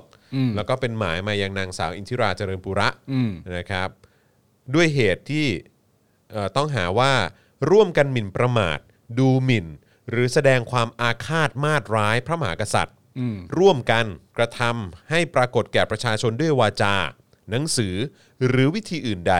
อันมิใช่เป็นการกระทำภายในความมุ่งหมายแห่งรัฐธรรมนูญ หรือไม่ใช่เพื่อแสดงความคิดเห็นหรือติชมโดยสุจริตนะครับนะฮะ ติ ก็ ชมโดยสุจริตอะ ครับผม ติดใจกับคำนี้มาเสมอเลยอะ ติชมโดยสุจริต จริงเหรอวะ ก็นั่นแหละฮะคือคือผมว่าทุกวันนี้ก็คือกฎหมาย ก็ศักดิ์สิทธิ์น้อยลงนะครับเรื่อยๆกฎหมายโดยเฉพาะกฎหมายบางมาตราเนี่ยเสื่อมลงไปเรื่อยๆนะครับ ครับ แล้วก็เอ่อความน่าเชื่อถือนะฮะเอ่อของเจ้าหน้าที่ตำรวจ หรือว่าเจ้าหน้าที่ที่เกี่ยวข้องกับกระบวนการยุติธรรมเนี่ยก็ก็แย่ลงไป ใช่ เรื่อย ครับ ๆแล้วก็น่าเห็นใจเจ้าหน้าที่หลาย ๆ คนหรือว่าข้าราชการหลาย ๆ คนนะครับ อาจจะเป็นตำรวจก็เป็นนะฮะหรือว่าผู้พิพากษาหรือว่าอายการอะไรต่างๆที่ที่ก็ที่เป็นแบบสายน้ำดีอ่ะเออนะฮะแต่ว่าก็ต้องมาถูกแปดเปื้อนด้วยไอ้พวกขี้ข้าเผด็จการแบบนี้ ใช่ครับผม คือจริง ๆ ถ้าย้อนกลับไปถ้าคุณผู้ชมไปไปกลับไปย้อนดูนะฮะเทปที่เราสัมภาษณ์เพนกวินอ่ะมันจะมีอยู่ช่วงหนึ่งที่ผมชอบมาก คือเราพยายามอธิบายเรื่องเนี้ยแต่ว่าเพนกวินก็อธิบายได้ดีมากว่า กฎหมายเนี่ยมันก็มีหลาย ๆ กฎหลาย ๆ มาตรา ที่มันมีออกมาเพื่อเป็นการตอบแทนเรื่องความยุติธรรมของประเทศอ่ะ อืม มันเป็นหน้าที่ของกฎหมาย อืม แต่ว่าบางข้อที่เราเห็นอยู่นะตอนนี้เนี่ย มันก็ไม่ได้แสดงออกซึ่งความยุติธรรมเลยแม้แต่นิดเดียว อืม นะฮะมันก็มันมันก็เลยเอ่อคุณค่าความน่าเชื่อถือเกรงกลัวอะไรต่างๆกันานามันก็ลดน้อยลงตามปัจจัยที่มันถูกใช้นั่นแหละ ใช่ มันก็เถดตรงแบบนั้นนะครับ ผมว่ามันมันมันเนี่ยมันน่าเศร้าหนักขึ้นไปเรื่อยๆ แหละ เพราะความเพราะความที่เอิ่มจะพูดไงเดียแบบความที่ กฎหมายมันถูกเอามาใช้เพื่อเป็นเครื่องมือ ก็อืม โดยเผด็จการ ใช่ แล้วเราดูออกไงว่าเหล่านี้เนี่ยเป็นแค่ อาวุธ แต่เป็นอาวุธที่มีไว้ใช้สำหรับเผด็จการเท่านั้นน่ะมันไม่ใช่เป็นอาวุธที่เอ่อประชาชนเอามาใช้เพื่อต่อสู้กับความอายุติธรรม มันมีไว้ให้เพื่อเผด็จการหยิบยืมมาใช้ ใช่ กับประชาชนเฉยๆอ่ะ ใช่แล้วแล้วมันก็เป็นอย่างนั้นจริง ๆ ก็คือหมายความว่า คือมันกลายเป็น rule by law อืม ก็คือเอากฎหมายเนี่ยมาใช้บังคับคนอื่น อืม แต่ว่ามันไม่ใช่ rule of law อ่า คือมันไม่ใช่ความความที่ว่าคนอยู่ในสังคมกันภายใต้กฎหมายที่มีความยุติธรรมอะ ใช่ มาคอยปกครอง มาคอยดูแลพวกเราอีกทีหนึ่งมันไม่ใช่อย่างนั้น ใช่ มันกลับกลายเป็นว่าถูกหยิบขึ้นมาเป็นเครื่องมืออในการใช้บังคับ อืม กดขี่ปกครองคนอื่น ซึ่งดูออกอะฮะดูออกโดยไม่ต้องผ่านความพยายามด้วย ที่เขาชอบใช้คำพูดแบบกูดูมาจากดวงจันทร์กูก็เห็นอะอย่างนั้นเลยนะฮะ ใช่อือฮึครับ ตกลงว่ามีสรุปว่าได้บอกไหม ว่า ว่าตกลงจากตัวพี่ทรายคือข้อความ ว่าประ ไห เด็ น นไหน ประเด็นเรื่องอะไรทำ ไม่บอก การ ผมว่า กระทำเหล่านั้นในวันไหน ผม หรื ว่า ออะไรยังไง ไม่ไม่ ไม่มีเลยเหรอ ไม่มีไม่มีไม่มีอือฮึก็นั่นแหละ ผมว่ามันเป็นการพ่วงกันมากกว่า อ่า คือหมายความว่าก็เอ่อธนาอานนท์ก็โดนคนอื่นก็โดนอะไรเงี้ยเออเอก็อ คือแบบว่าก็พ่วงคุณทรายเข้าไปด้วย แล้วคุณคุณคุณตีความว่าคุณทรายถูกพ่วงไปใน ประเด็นว่าอะไร ผมเหรอ เออ ถ้าผมตีความเหรอ เออ ผมคิดว่าก็ อ่ะเพราะว่าทนายรณอาจจะเป็นผู้พูดพูดเขียนผู้อะไรต่างๆกันานาก็ว่าไป แต่พี่ทรายนะทำอะไร คือแม่งคือด้วยยุคสมัยเนี้ย อืม เออผมรู้สึกว่าแม่งได้หมดไง เออ คือแบบว่าอาจจะบอกว่าเพราะเพราะคุณทรายไปร่วมชุมนุม ในพื้นที่ที่ทนายอานนท์ขึ้นปราศัย คุณทรายเอ่อเปิดโรงอาหาร เออหรือว่าหรือว่ามีการโพสต์ข้อความ อืม เอ่อพูดถึงธนาอานนท์ซึ่งมีเกี่ยวมีความเกี่ยวข้องกับคดีเหล่านี้ด้วยอะไรอย่างเงี้ย เออ คือแบบคือ ก็ ใคร จริงๆ จะไปรู้อ่ะ อืม แต่ผมกำลังคิดอยู่ว่าคือมันมีอีกอีกความเป็นไปได้หนึ่งก็คือว่า คือยังไงก็ตามอ่ะเออจะผิดหรือไม่ผิดหรือว่าจะแบบจะจะจะสามารถอ้างอิงหรือว่ากล่าวหาเขาได้เต็มที่หรือเปล่าอย่างไรก็ตาม แต่ว่าคือเรื่องของเรื่องก็คือว่าสร้างความลำบาก อืม ในชีวิตประจำวัน เอออืม ให้ให้แบบใช้ชีวิตลำบากหน่อยให้แบบว่า อืม เออต้องแบบว่าคอยไปรายงานตัว ต้องไปพบตำรวจต้องไปพบเจ้าหน้าที่ต้องไปอะไรต่างๆ เสียเวลา อืม หนึ่งวันไปเต็มๆหรืออะไร อืม อย่างเงี้ยเออแล้วก็อาจจะไปโดนต้องขึ้นศาลวันนั้นวันนี้อีกอะไรอย่างเงี้ยเออ อืม มันก็สร้างความลำบากแล้วก็ความวุ่นวายให้กับชีวิต ซึ่งอันนี้ก็เป็นสิ่งที่เหมือนมีเอกสารหลุดออกมาตั้งนานแล้ว อืม เออรู้สึกว่าตอนนั้นจะเป็นคุณโรมมั้ง อืม เอาเอาเอามาโชว์อะ อืม เออว่าแบบประมาณว่ามันเป็นเอ่อยุทธวิธี อืม ของทางเจ้าหน้าที่รัฐ ตอนนี้ก็คือว่าจะพยายามยัดคดี ให้กับแกนนำหรือว่าคนที่มีมีชื่อเสียงหรือว่า อ่ามี มีอิทธิพลกับการเคลื่อนไหว อ่า เรียกร้องประชาธิปไตยในครั้งเนี้ยให้ให้เอ่อโดนข้อหาโดนคดีโดนอะไรเยอะ อืม ๆ จะได้เหนื่อย จะได้ท้อแท้จะได้แบบว่าเสียเวลาหมดพลังไปกับการที่จะต้องมาต่อสู้ อ่าอ่าเข้าใจ ตามกระบวนการทางกฎหมาย หรือว่าถ้าเกิด จะ ว่า ผิดหรือไม่ผิดก็ตามก็ เข้า อยา ใจ กไปต่อ เข้าใจ อืม แต่ว่าถ้าเกิดแม้แม้กระทั่งไม่เหนื่อยไม่ท้อแท้ เพราะว่าดูพวกเขาแล้วไม่เหนื่อยไม่ท้อแท้อยู่แล้วเนี่ย แต่สิ่งที่มันตามมาก็คือว่าความเสียเวลา ใช่ และอีกตามมาก็คือว่าสมมติว่าเราตั้งระบบปฏิบัติการไว้เสร็จเรียบร้อยว่า เราต้องการจะทำแบบนี้ในขั้นตอนที่หนึ่งแล้ววันนี้ตอนเที่ยงจะทำแบบนี้ แล้วตอนบ่ายจะทำแบบนั้นอะไรต่างๆนานาก็ว่าไป มันก็จะมีเอเรื่องต้องไปขึ้นศาลเนี่ย อืม มาให้เสียเวลาต่อระบบปฏิบัติการที่วางแผนไว้แล้ว ใช่ น่าจะเป็นวิธีใช่ไหม ใช่ใช่แต่ผมคิดว่าก็ก็เอ่อไม่ว่าจะเป็นตัวแทนผู้ชุมนุมใช่ไหม อืม เราเราเราเรา ตัวแทนม็อบ เออตัวแทนม็อบ อ่า อะไรอย่างเงี้ยเออหลายๆ คนไม่ว่าจะเป็นทนายอานนท์รุ้งเพนกวินไผ่หรือว่าเอ่อใครก็ตามนะฮะรวมถึงพี่สายด้วยหรืออะไรอย่างเงี้ยก็คือแบบผมคิดว่าเขาน่าจะเฉยๆกับประเด็นนี้แล้วแหละเออคือมันมีช่วงหนึ่งที่หลายคนก็รู้สึกว่าเหมือนได้รับผลกระทบเหมือนกัน อืม แต่พอเวลามันผ่านมา มันเหมือนเขาเริ่มตกตะกอนอะ อืม กันได้ว่าแบบว่าไอ้เหี้ยแม่งก็ไม่เห็นมีอะไรนี่หว่าก็สร้างความลำบากให้กู แต่ว่าก็ก็ไม่ได้ไม่ได้เป็น the end of the world อะ เข้าใจแต่ว่าแต่ว่า กูเดินต่อได้กูลุยต่อได้ ใช่ใช่ใช่เข้าใจแต่ว่าในค แล้ว วาม คนสนับสนุนเพิ่มมากขึ้นด้วย ในความเป็นจริงก็คือว่า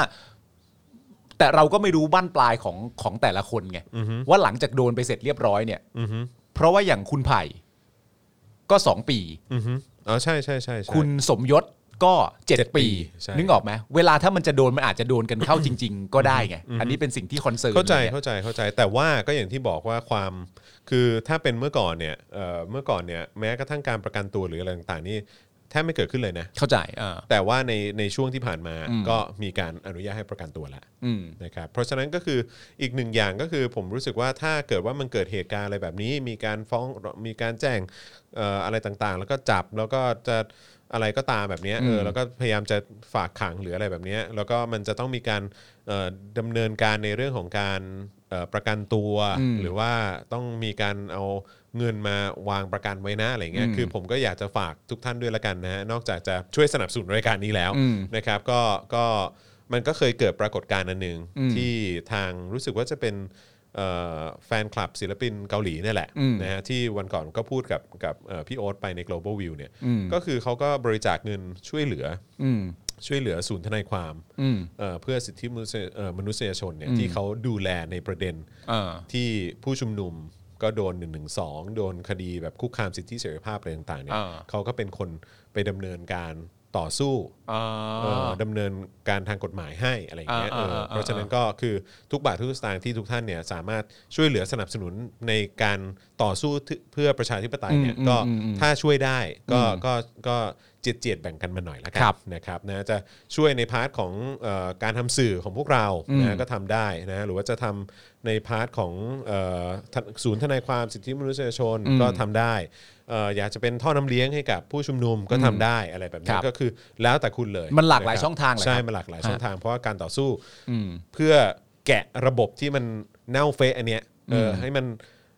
หลุดออกไป แล้วก็ออกไปจากสังคมไทยเนี่ยมันต้องใช้เวลา ใช่ครับ นะเหมือนที่เราคุยกับเอ่อน้องเพนกวินเมื่อวาน อืม แหละนะครับ คือแน่นอนเราทลายกำแพง เราทลายฝ้า เราทลายเพดานได้เยอะมากในระยะเวลา 5-6 เดือนที่ผ่านมา อืม นะครับ แต่ว่าการต่อสู้ครั้งนี้คือคงจะไม่จบภายใน 2-3 เดือนนี้หรอก อืม นะครับ แต่ว่าอาจจะกินเวลาไปอีกสักพักหนึ่ง อืม นะครับเพราะว่าเราต้องไม่ลืมว่ามันเป็นระบอบที่ผูกโยงกับสังคมไทยมาหลายทศวรรษแล้วนะครับ ใช่ มันต้องใช้เวลาในการ ใช่ครับ แกะออกไป แต่ว่าไอ้ความก้าวหน้าที่มันเกิดขึ้นในช่วงหลายเดือนที่ผ่านมา อืม ถือว่าไวกว่าที่คาดไว้จริง ๆ จริง ๆ ฮะ ใช่ จริง ๆ ใช่ ฮะ เพราะฉะนั้นก็คือเรามีหวัง อืม นะครับ แล้วก็เอ่อปลายทางผมว่า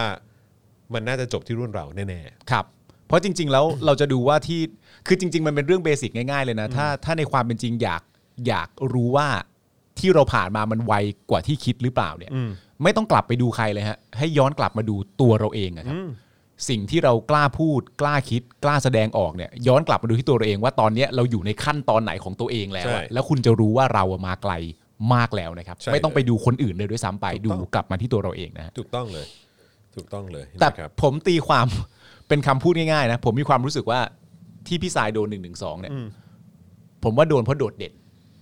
เพราะเด่นใช่ไหม เพราะโดดเด่น อืม หมายถึง ก็จริง ว่า เพราะคือเราเราเราต้องไม่ลืมว่าคืออย่างพี่สายนี่ก็ไปออกสื่อเยอะนะอย่างแบบ ใช่ ออกแฉ อืม ออกหลาย ๆ ช่องทางอะไรอย่างเงี้ย อืม ก็คือแบบกลายเป็นกลายเป็นเขาเรียกว่าอะไรนางฟ้าประชาธิปไตยอ่ะ ใช่ เออซึ่ง เรียกว่า ถือ เป็นหนึ่งในหนึ่งในผู้มีชื่อเสียงในวงการบันเทิงที่เอ่อออกตัวชัดเจน อืม กับข้อเรียกร้องของประชาชนเนี่ย อืม ผมว่าไม่ที่สุดก็เกือบสุดอ่ะ ใช่ ก็ต้อง ใช่ คนนี้อ่ะ ใช่ใช่ เพราะฉะนั้น ก็คือทุ ถ้าก คนพูดถึงทุกคนนึกถึงะ ถูกต้อง มใช่ไหมฮะเพราะฉะนั้นก็เออผมก็มันก็ไม่แปลกใจที่เขาก็จะใช้วิธีการแบบนี้มามามารังแกกันนะครับผมนะฮะ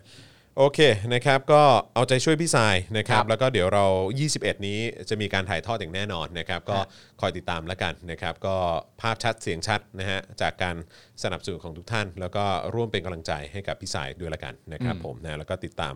การถ่ายทอดสดจากเอ่อฝั่งของ Daily Topics ได้นะครับ ครับ นะฮะอ่ะคราวนี้อีกประเด็นหนึ่งที่เราจะมาพูดถึงกันนะครับ วันนี้ก็เป็นเรื่องเป็นราวใหญ่โตอีกแล้วนะครับก็คือคนละครึ่ง อ่า คนละครึ่ง คนละครึ่ง บคนละครึ่งนะฮะวันนี้ก่อนที่จะเข้าไปลงเนื้อหาเนี่ยนะครับหนึ่งคนที่ก็มาแรงตามหลังพี่สาย อืม ก็คือน้องโฟกัส ครับผม นะฮะ นี่ก็นางฟ้าเหมือนกัน คนนี้ก็นางฟ้า ประชาธิปไตยเหมือนกัน อ่าน นะครับนะฮะน้องโฟกัสก็โพสต์นะฮะ Facebook วันนี้นะครับ ตั้งข้อสงสัยตั้งข้อสังเกตนะฮะเกี่ยวกับเรื่องของโครงการคนละครึ่งนะครับว่าเฮ้ยทำไมประชาชนน่ะถึงไม่ได้รับสิทธิ์ตามโครงการประชานิยมนี้อย่างเท่าเทียมกันนะครับ แต่ทุกคนในประเทศกลับต้องใช้หนี้ร่วมกันนะครับเอ่อโฟกัสเขาโพสต์ว่าคนละครึ่งโครงการที่ต้องมานั่งลุ้นว่าฉันจะกดทันไหมนะฮะคนไม่มีมือถือก็ไม่ต้องได้สิทธิ์ไปคำถามคือ ถ้าสุดท้ายแล้วโครงการนี้ประชาชนต้องใช้หนี้ร่วมกันทำไมถึงไม่ได้สิทธิ์ทุกคนคะนะฮะน้องโฟกัสโพสต์ถามนะครับนะฮะเอ่อ แล้วยังตั้งคำถามอีกนะครับว่าถ้าไม่มีโครงการนี้เนี่ยรัฐบาลสามารถนำเงินก้อนที่ใช้กับโครงการนี้ไปกระตุ้นเศรษฐกิจผ่านโครงการอื่น หรือรูปแบบอื่นได้หรือไม่ น้องก็ถามว่าถ้าไม่มีโครงการนี้เนี่ยสามารถนำเงินจากโครงการนี้ไปกระตุ้นเศรษฐกิจในรูปแบบอื่นได้ไหมครับเพราะถามเพราะอยากรู้ถ้ารู้ก็คงไม่ถามตอบดีๆ ก็คงก็พร้อมจะฟัง แฮชแท็กตอบหน่อยค่ะ อ่า นั่นน่ะสิ คือไอ้ตัวโครงการเนี้ยมันเหมือนประมาณว่าเอ่อเราอย่างที่โฟกัสบอกก็คือว่าเราต้องรอลุ้นว่าเราสามารถที่จะเข้าไปอยู่ในโครงการนี้ได้หรือไม่ ครับ แต่ประเด็นก็คือว่าพอถึงเวลาใช้หนี้เนี่ยมันใช้ร่วมกันทั้งหมด อันนี้ไม่มีข้อยกเว้น ใช่ สิ่งที่เขาอยากรู้ก็คือว่าถ้าเกิดบังเอิญไม่มีโครงการนี้ขึ้นมาเนี่ยเอาเงินทั้งหมดที่มาใช้กับโครงการนี้เนี่ยนำไปพัฒนาอย่างอื่น ภายในประเทศนี้เนี่ยได้หรือไม่ที่ไม่ใช่โครงการนี้ ใช่ ก็ตอบมาหน่อย อืมตอบหน่อยสิ แต่ต้องตอบดีๆนะ ตอบดีๆนะ ตอบดีๆ เออแล้วพร้อมฟัง อ่า นะแต่ว่าไอ้เรื่องที่มันน่าสนใจหลาย ๆ อย่างนะครับเออไม่ใช่น่าสนใจหรอกอืมน่าตั้งข้อสังเกต อืม แล้วก็มันโอเคป่าวะ เออ ก็คือหนึ่งนักข่าวถามว่าโครงการนี้ใครคิด อืม ประยุทธ์ตอบว่า อืม ประยุทธ์คิดเอง ประยุทธ์เป็นคนคิดโครงการนี้ขึ้นมาเองเหรอ ใช่ประยุทธ์เป็นคนคิดเอง โอ้ นะฮะแล้วก็อีกประเด็นหนึ่งที่ผมกังวลนะ อ่า ฮะก็คือว่าตอนนี้เนี่ยหนี้สาธารณะเอ่อก็ใกล้จะมาแตะเพดานแล้วนะ อ่า อืม ของประเทศอะเหรอ ใช่ แล้วก็ อ่า ดูมีท่าทีว่าจะกู้เพิ่มด้วย อ่าอืม ก็เป็นหนี้แน่ๆอะ แล้วใครใช้หนี่ อ่า ก็ประชาชนไง อ่าถูกต้อง อ่า อืม ก็ประชาชนทั้งประเทศไง ใช่ ก็ต้องร่วมกันใช้หนี้อยู่แล้ว ก็เหมือนหนี้ของประเทศอ่ะ ครับผม ถูกป่ะ นฮเอ่อนักลงทุน อ่า ที่ลงทุนในประเทศก็ย้ายฐานการผลิต อ่า ไปเวียดนามไปที่อื่นกันหมดแล้ว อ่า ตามที่พูดคุยกับอาจารย์ ครับผม วิโรธมา ใช่ครับ อ่า ผมนะ เขา ฮะ เลือกประเทศอื่นกันหมดแล้ว ใช่ อืม แล้วก็เรื่องของงบประมาณเอ่อที่เรายังเหลืออยู่ อืม หรือว่าเงินคงคลังอะไรต่างๆ ก็ร่อยหรอลงทุกที อ่า ใช่ไหมฮะปีหน้าโควิด ก็ดูท่าทางแล้วก็ยังไม่ดีขึ้น อ่า นะฮะก็คือได้วัคซีนแหละ อืม แต่รู้สึกว่าคนที่ได้วัคซีนที่รัฐบาลจะครอบคลุมแล้วก็ดูแลให้เนี่ย อืม ก็ไม่ครอบคลุมอีกละ อ่า ก็ไม่ใช่ร้อยเปอร์เซ็นทั้งหมด อืม ของคนในประเทศ อ่า ที่รัฐจะจ่ายค่าวัคซีนให้ ก็คือมีบางส่วนที่จะจ่ายให้ รู้สึกจะแค่ 30%มสิบเปอร์เซ็นต์มั้งถ้าเกิดจะไม่ผิด จากร้อยเปอร์เซ็นต์เต็มทั้งหมด 100% อะเหรอ ใช่เออนะฮะก็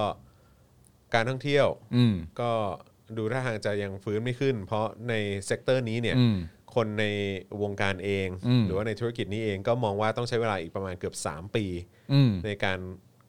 พลิกฟื้นกลับขึ้นมาได้ ในแง่ของการท่องเที่ยว ใช่ อ่า ซึ่งเป็นแทบจะเป็นเส้นเลือดใหญ่ของเรา ของประเทศเราอยู่แล้ว ของประเทศเราเลย อ่า เออเพราะว่า ดำเนินธุรกิจดำเนิน เออ ความมั่งคั่ง การเกษตรไม่ต้องพูดถึงเพราะว่า อ่า การการการเกษตรไม่ใช่ไม่ใช่เม็ดเงินหลักอีกต่อไป อืม ใช่ไหมฮะก็มาเป็นเรื่องของการส่งออกเรื่องของการท่องเที่ยวซะมากกว่า ซึ่ง อืม การส่งออกก็ได้รับผลกระทบด้วย อืม ใช่ไหมฮะแล้วก็ฐานการผลิตต่างๆ ก็ถูกย้ายออกไปด้วย อืม ก็คือมองไม่เห็นทางอ่ะ คือแล้วแล้วแล้วเรา คือไม่ต้องไม่ต้องไม่ต้องให้โหนไม่ต้องให้หมอดูมาบอกเลย คือปี อ่า หน้า ยับแน่ฮะ เออ ยับ ห แน่ มายหมายถึงดูดูจากข้อมูลและหลักฐาน ยับแน่ ที่ปรากฏอยู่ในปีนี้เนี่ย คาดการณ์ว่าปีหน้า สวยแน่ สวยแน่ สวยใหญ่แน่ จริงๆสวยแน่จริงๆและ อืม ถ้ายังคงอยู่ในมือการบริหารของคนอย่างประยุทธ์จันทร์โอชาและพรรคพวกเนี่ย อืม ซึ่งเราเห็นมา 7 ปีแล้วว่าแม่งบัตรซบชิบหาย แล้วก็ไม่มี อืม อะไรดีขึ้นเลย แล้วก็แย่ลงตลอด อืม แล้วก็มาซ้ำเติมด้วยโควิดอีกเนี่ย อืม กับปัจจัยที่ควบที่คนที่ในประเทศเนี่ยไม่สามารถควบคุมได้ด้วยเนี่ย อืม คือพัง พังครับผม พังครับผม คือตอนนี้ต้องเข้าใจนะครับว่าโควิดเนี่ยนะครับ อืม ซึ่งอย่างที่บอกไปก็เป็นก็เป็นตัวที่ทำลายธุรกิจ อืม หลักๆ ที่เกิดขึ้นต่อทั้งประเทศไทยแล้วก็ทั่วโลกนะตอนนี้อะไรเงี้ยแต่ประเด็นที่เราต้องตั้งคำถามก็คือว่า การแก้ภาวะโควิด หรือการแก้ภาวะเศรษฐกิจเนี่ย อืม มันตกอยู่ในมือใครที่ต้องแก้ อืม อันเนี้ยน่ากลัว อืมใช่ ก็ดูจากผลงานก็แล้วกันนะครับ ว่าในเวลา 7 ปีที่ผ่านมาเนี่ยเขาแก้ปัญหาเรื่องราวใด ๆ ในประเทศได้บ้าง อืมครับผม นะฮะ นะฮะอ่ะงั้นเรามาดูรายละเอียด ครั ข บ องโครงการคนละครึ่งเฟสสองกันหน่อยดีกว่านะครับ อืม แล้วก็สถานการณ์หนี้สาธารณะ ครับ ของเรานะครับ เออ นะฟังกันหน่อยไม่เสียหาย อืม นะครับเพราะว่าปีหน้านะครับเงินในกระเป๋านะฮะแล้วก็ อืม เอ่อความสามารถในการทำมาหาแดกของทุกท่านเนี่ยนะฮะจะเอ่อมันจะมีผลไหมนะฮะ อืม มันจะได้รับผลกระทบอะไรขนาดไหนนะครับลองมาฟังกันดูนะค ค รั รั บบ คุณจะขยันทำงานแค่ไหนก็ตาม เงินคุณอาจจะได้น้อยลงกว่าเดิมด้วยหรืออะไรอย่างเงี้ยมันคงได้รับผลกระทบแน่นอนนะครับ คือจริง ๆ เราเราควรจะเราควรจะวิเคราะห์ประเด็นเหล่านี้ หรือเราควรจะวิเคราะห์แค่ว่าประยุทธ์คิด ๆแค่บอกว่าประยุทธ์คิดก็ ก็แบบเฮียเอ้ เอย อไร้ค่าแล้วไอ้เหี้ย แต่ว่าเดี๋ยวมันเดี๋ยวมันจะดูแบบว่าตื้นเขินเกิน ก็ ไป แต่ก็ไม่แปลกนะ คือพอบอก ทำไม ป วะ ระยุทธ์คิดเนี่ย เออ แล้วก็พอทุกคนไม่ได้รับสิทธิ์เนี่ย เออ ก็อ๋อเออก็ใช่ ก็ใช่ก็ ก็ใช่ ประมาณนี้ เออครับผม ประยุทธ์คิดอ๋อเหรอประยุทธ์เป็นคนคิดเหรอ เออถ้า แล้วคนที่ได้รับสิทธิ์ล่ะ ก็มีจำนวนหนึ่ง เออก็มันก็ไม่เท่าเทียมอยู่แล้ว ก็ไม่ครอบคลุมกันทั้ง ค ป บ ระเทศ ผม อยู่แล้ว มันก็ ก็เหมาะนะ ใช่มันก็โปะได้แค่บางกลุ่มบางกรุ๊ปเท่านั้นเอง เออ ใช่ก็แย่งกันเข้าไป เออ นะฮะ เรามาดูข้อมูลและข้อเท็จจริงจากโครงการที่ประยุทธ์บอกว่าประยุทธ์เป็นคนคิดกันดีกว่าครับ ผม เชิญนะ หลังจากที่โครงการคนละครึ่งนะฮะเฟสที่ 1 ได้รับความสนใจจากประชาชนนะฮะหลังจากเปิดให้ลงทะเบียนเมื่อวันที่ 16 ตุลาคมนะครับแล้วก็ใช้งานจริงเมื่อวันที่ 23 ตุลาคมที่ผ่านมา กระทรวงการคลังก็อนุมัติโครงการเฟสที่2นะครับคนละครึ่งเฟสที่2เนี่ยให้ประชาชนเข้าไปลงทะเบียนอีกครั้งในวันนี้นะครับจนนำมาสู่ปรากฏการณ์สิทธิ ในการลงทะเบียนเต็ม อืม ภายในเวลาไม่ถึง 2 ชั่วโมงนะครับนับตั้งแต่เริ่มเปิดรับลงทะเบียนเมื่อตอน 6 โมงเช้านะครับทั้งที่เปิดให้ลงทะเบียนได้จนถึง 5 ทุ่มนะครับแต่ว่ามันก็เต็มก่อนในเวลาแค่ 2 ชั่วโมงเท่านั้น ครับผม โครงการคนละครึ่งเฟส2เนี่ยนะฮะรับผู้ลงทะเบียนใหม่ปริมาณไม่เกิน 5 ล้านคน มีระยะเวลาใช้จ่ายตั้งแต่ 1 มกราคมถึง 31 มีนาคม 64 โดยหลักการของโครงการนี้เนี่ยก็คือเป็นการร่วมกันจ่าย ระหว่างประชาชนที่เข้าร่วมโครงการ แล้วก็รัฐบาล อ่า นะครับโดยกลุ่มสินค้าที่รัฐบาลจะสนับสนุนในโครงการก็คือ อาหาร เครื่องดื่ม และสินค้าทั่วไป อ่า โดยจะร่วมจ่าย 50%ของราคาทั้งหมด ก็คนละครึ่งไง ก็คนละครึ่ง อ่าน นะฮะแต่มีลิมิตไม่เกิน 150 บาทต่อคนต่อวันนะครับเหมือนกับเฟสแรกเลยนะครับสำหรับประชาชนที่ลงทะเบียนโครงการเฟส 2 นี้เนี่ยนะฮะประกอบไปด้วยผู้ใช้สิทธิ์ในระยะที่ 1 กว่า 9.5 ล้านคนนะครับซึ่งก็จะได้วงเงินเพิ่มอีก 500 บาท จากเดิมนะฮะ3,000 บาทก็เป็น 3,500 บาท อืม และประชาชนกลุ่มใหม่ที่ยังไม่เคยเข้าร่วมโครงการอีก 5 ล้านคน ครับ นะครับก็เท่าไหร่ประมาณ 10 14 จากเก้า เกือก็บเกือบ 14 15 ล้าน อ่า เกือบเกือบ15 ล้าน นี่ซอยบ้านคุณก็ติดอันนี้กันเต็มเลย อ่าเห็นแปะป้ายอยู่ เห็นแปะ เห็น ป้าย แปะป้ายอยู่ ผลจากการที่สิทธิ์ เอ่อการลงทะเบียนเต็มภายในเวลาแค่ 2 ชั่วโมงนะครับ ก็เลยทำให้เรื่องนี้เนี่ยกลายมาเป็นประเด็นถกเถียงกันอย่างมากมาย โดยเฉพาะใน Twitter แล้วก็โซเชียลมีเดียนะครับ มีแฮชแท็กคนละครึ่งเฟส2ติดเทรนด์เอ่อของไทยแล้วก็เทรนด์โลกนะฮะตั้งแต่ช่วงเช้าจนถึงช่วงบ่าย ครับ นะครับประชาชนจำนวนมาก พูดถึงปัญหาในการลงทะเบียนนะครับโดยเฉพาะขั้นตอนการรับรหัสผ่านครั้งเดียว หรือ OTP นั่นเองครับนะฮะที่ล่าช้านะครับบางคนเนี่ยต้องรอนานเป็น 10 นาที กว่าจะได้รหัส OTP นะครับขณะที่ผู้ให้บริการโทรศัพท์มือถืออย่าง d t แทเนี่ยก็ถู ครับกวิจารณ์อย่างมากเลยนะครับเพราะว่าระบบการรับข้อความนะฮะรหัส OTP เนี่ยเกิดขัดข้องในช่วงที่เปิดลงทะเบียนพอดีเลย เออ คนก็เลยบ่นว่าจะย้ายกันไง อันนี้เป็นข่าวใหญ่ของวันนี้เลยทีเดียว ข่าวใหญ่เลยครับ อ่า ผมนะฮะซึ่งตอน 7 โมงเช้านะฮะ7โมง20นะฮะ d t แทก็ประกาศกับลูกค้านะฮะว่าระบบ call center d t a c application การรับข้อความรหัส OTP แล้วก็อื่นๆเนี่ยอยู่ระหว่างการดำเนินการแก้ไขทำให้ประชาชนที่ใช้เครือข่าย d t แทเนี่ยไม่ได้รับรหัส OTP นะครับจนเสียสิทธิ์ครับนะฮะ อ้าว แล้วก็มีคนออกมาทวงสิทธิ์ที่เสียไป แล้วก็เรียกร้องการออกมารับผิดชอบอย่างล้นหลามเลยนะครับ จนทำให้อีกหนึ่งแฮชแท็กครับขึ้นไปติดเทรนด์ด้วย คือ ก็คือ d t แทนั่นเอง อ๋อตามตามๆกันไป งานเข้ากันไป ครับผม นะครับ โดยด้านมูลนิธิผู้บริโภคนะครับก็ทวีตข้อความเรียกร้องให้สำนักงานคณะกรรมการกิจการกระจายเสียง กิจการโทรทัศน์ แล้วก็กิจการโทรคมนาคม หรือกสทชเนี่ยออกมาดำเนินการด้วย เพื่อให้ d t แทเนี่ยออกมาเยียวยาผู้ใช้บริการที่รับผลกระทบ โดยสิทธิ์ที่ควรจะได้รับคือรายละ 3,500 บาทด้วยนะครับ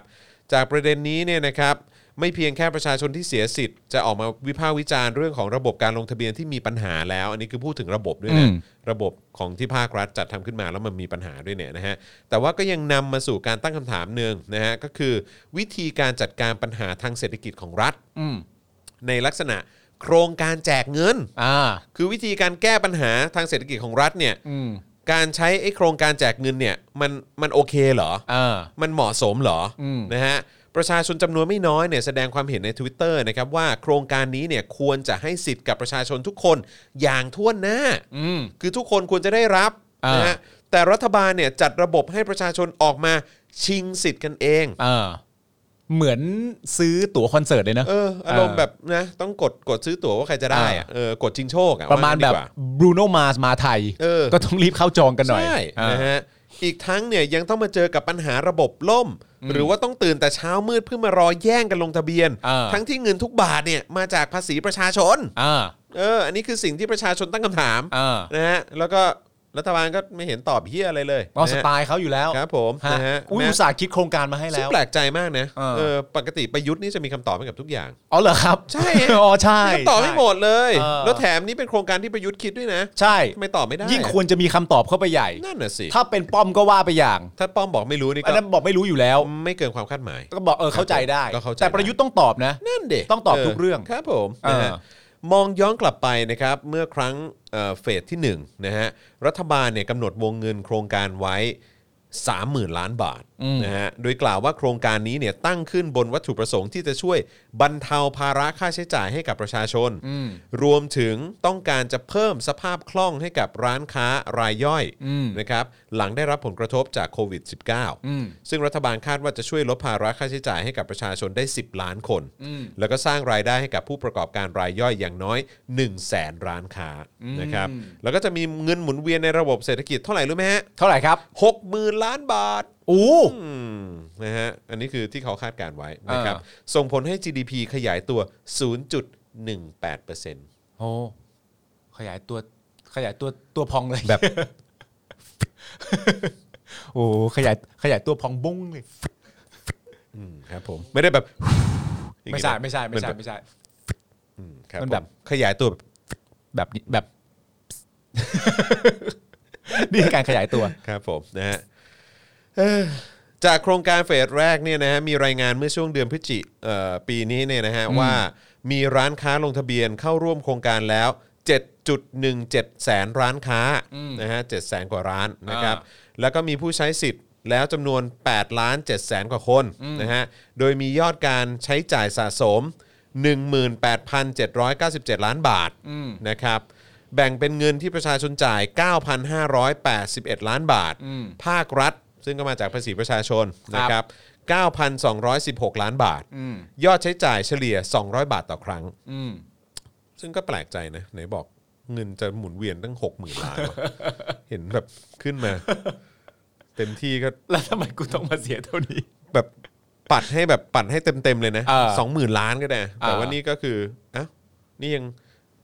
ยังไม่ถึงหนึ่งในสาม ก็ใช่อะ ของที่คาดการณ์ไว้เลยนะ ว่าจะมีเงินหมุนเวียนในระบบเศรษฐกิจเนี่ย หรือนี่จะเป็นโครงการที่ไม่ประสบความสำเร็จ แต่ เฮ้ มัน ย จะเป็นไปได้เหรอวะในเมื่อตู่เป็นคนคิด ใช่แล้วอีกอย่างเป็นไปได้ยังไงว่าจะไม่ประสบความสำเร็จ ถ้าเกิดไม่ประสบความสำเร็จเนี่ยแล้วเขาจะทำเฟส เฟส ที่ สองขึ้นมาทำไม เออนะฮะ การทำเฟสสองขึ้นมาได้นั่นแปลว่าเฟสหนึ่งต้องประสบความสำเร็จมากจนคนต่างก็เรียกร้องว่ามันดีจริงๆนะมึงเอ้ย เขาเรียกว่าสำเร็จแบบ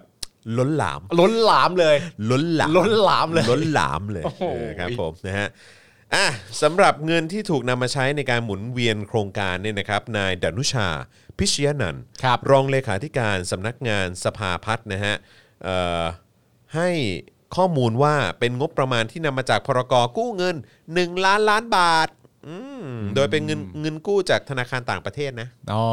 เออ ครับผม นะฮะ หนึ่งล้านล้านบาทเลย 1 ล้านล้านบาทที่กู้ ว้าว มานะครับ อ่า เอ่อหลังจากพรกเงินกู้ 1 ล้านล้านเนี่ยเอ่อบังคับใช้นะครับปัจจุบันจากรายงานบนเว็บไซต์ของสำนักงานบริหารหนี้สาธารณะนะครับพบว่ามีการกู้เงินตามพรกนี้ไปแล้ว 3 3 5 0 0 0 ล้านบาทนะครับอันนี้คือสิ้นเดือนตุลานะ ซึ่งเป็นการกู้เงินในปีงบประมาณ 63 นะครับ เพื่อจ่ายเยียวยาผู้ได้รับผลกระทบจากโควิด -19 ในระยะแรกเนี่ยทำให้เหลือวงเงินอีก 6 แสนล้านบาทนะครับ อ่า ซึ่งล่าสุดเนี่ยสำนักงานบริหารหนี้สาธารณะก็ได้มีประกาศเตรียมกู้เงินเพิ่มเติม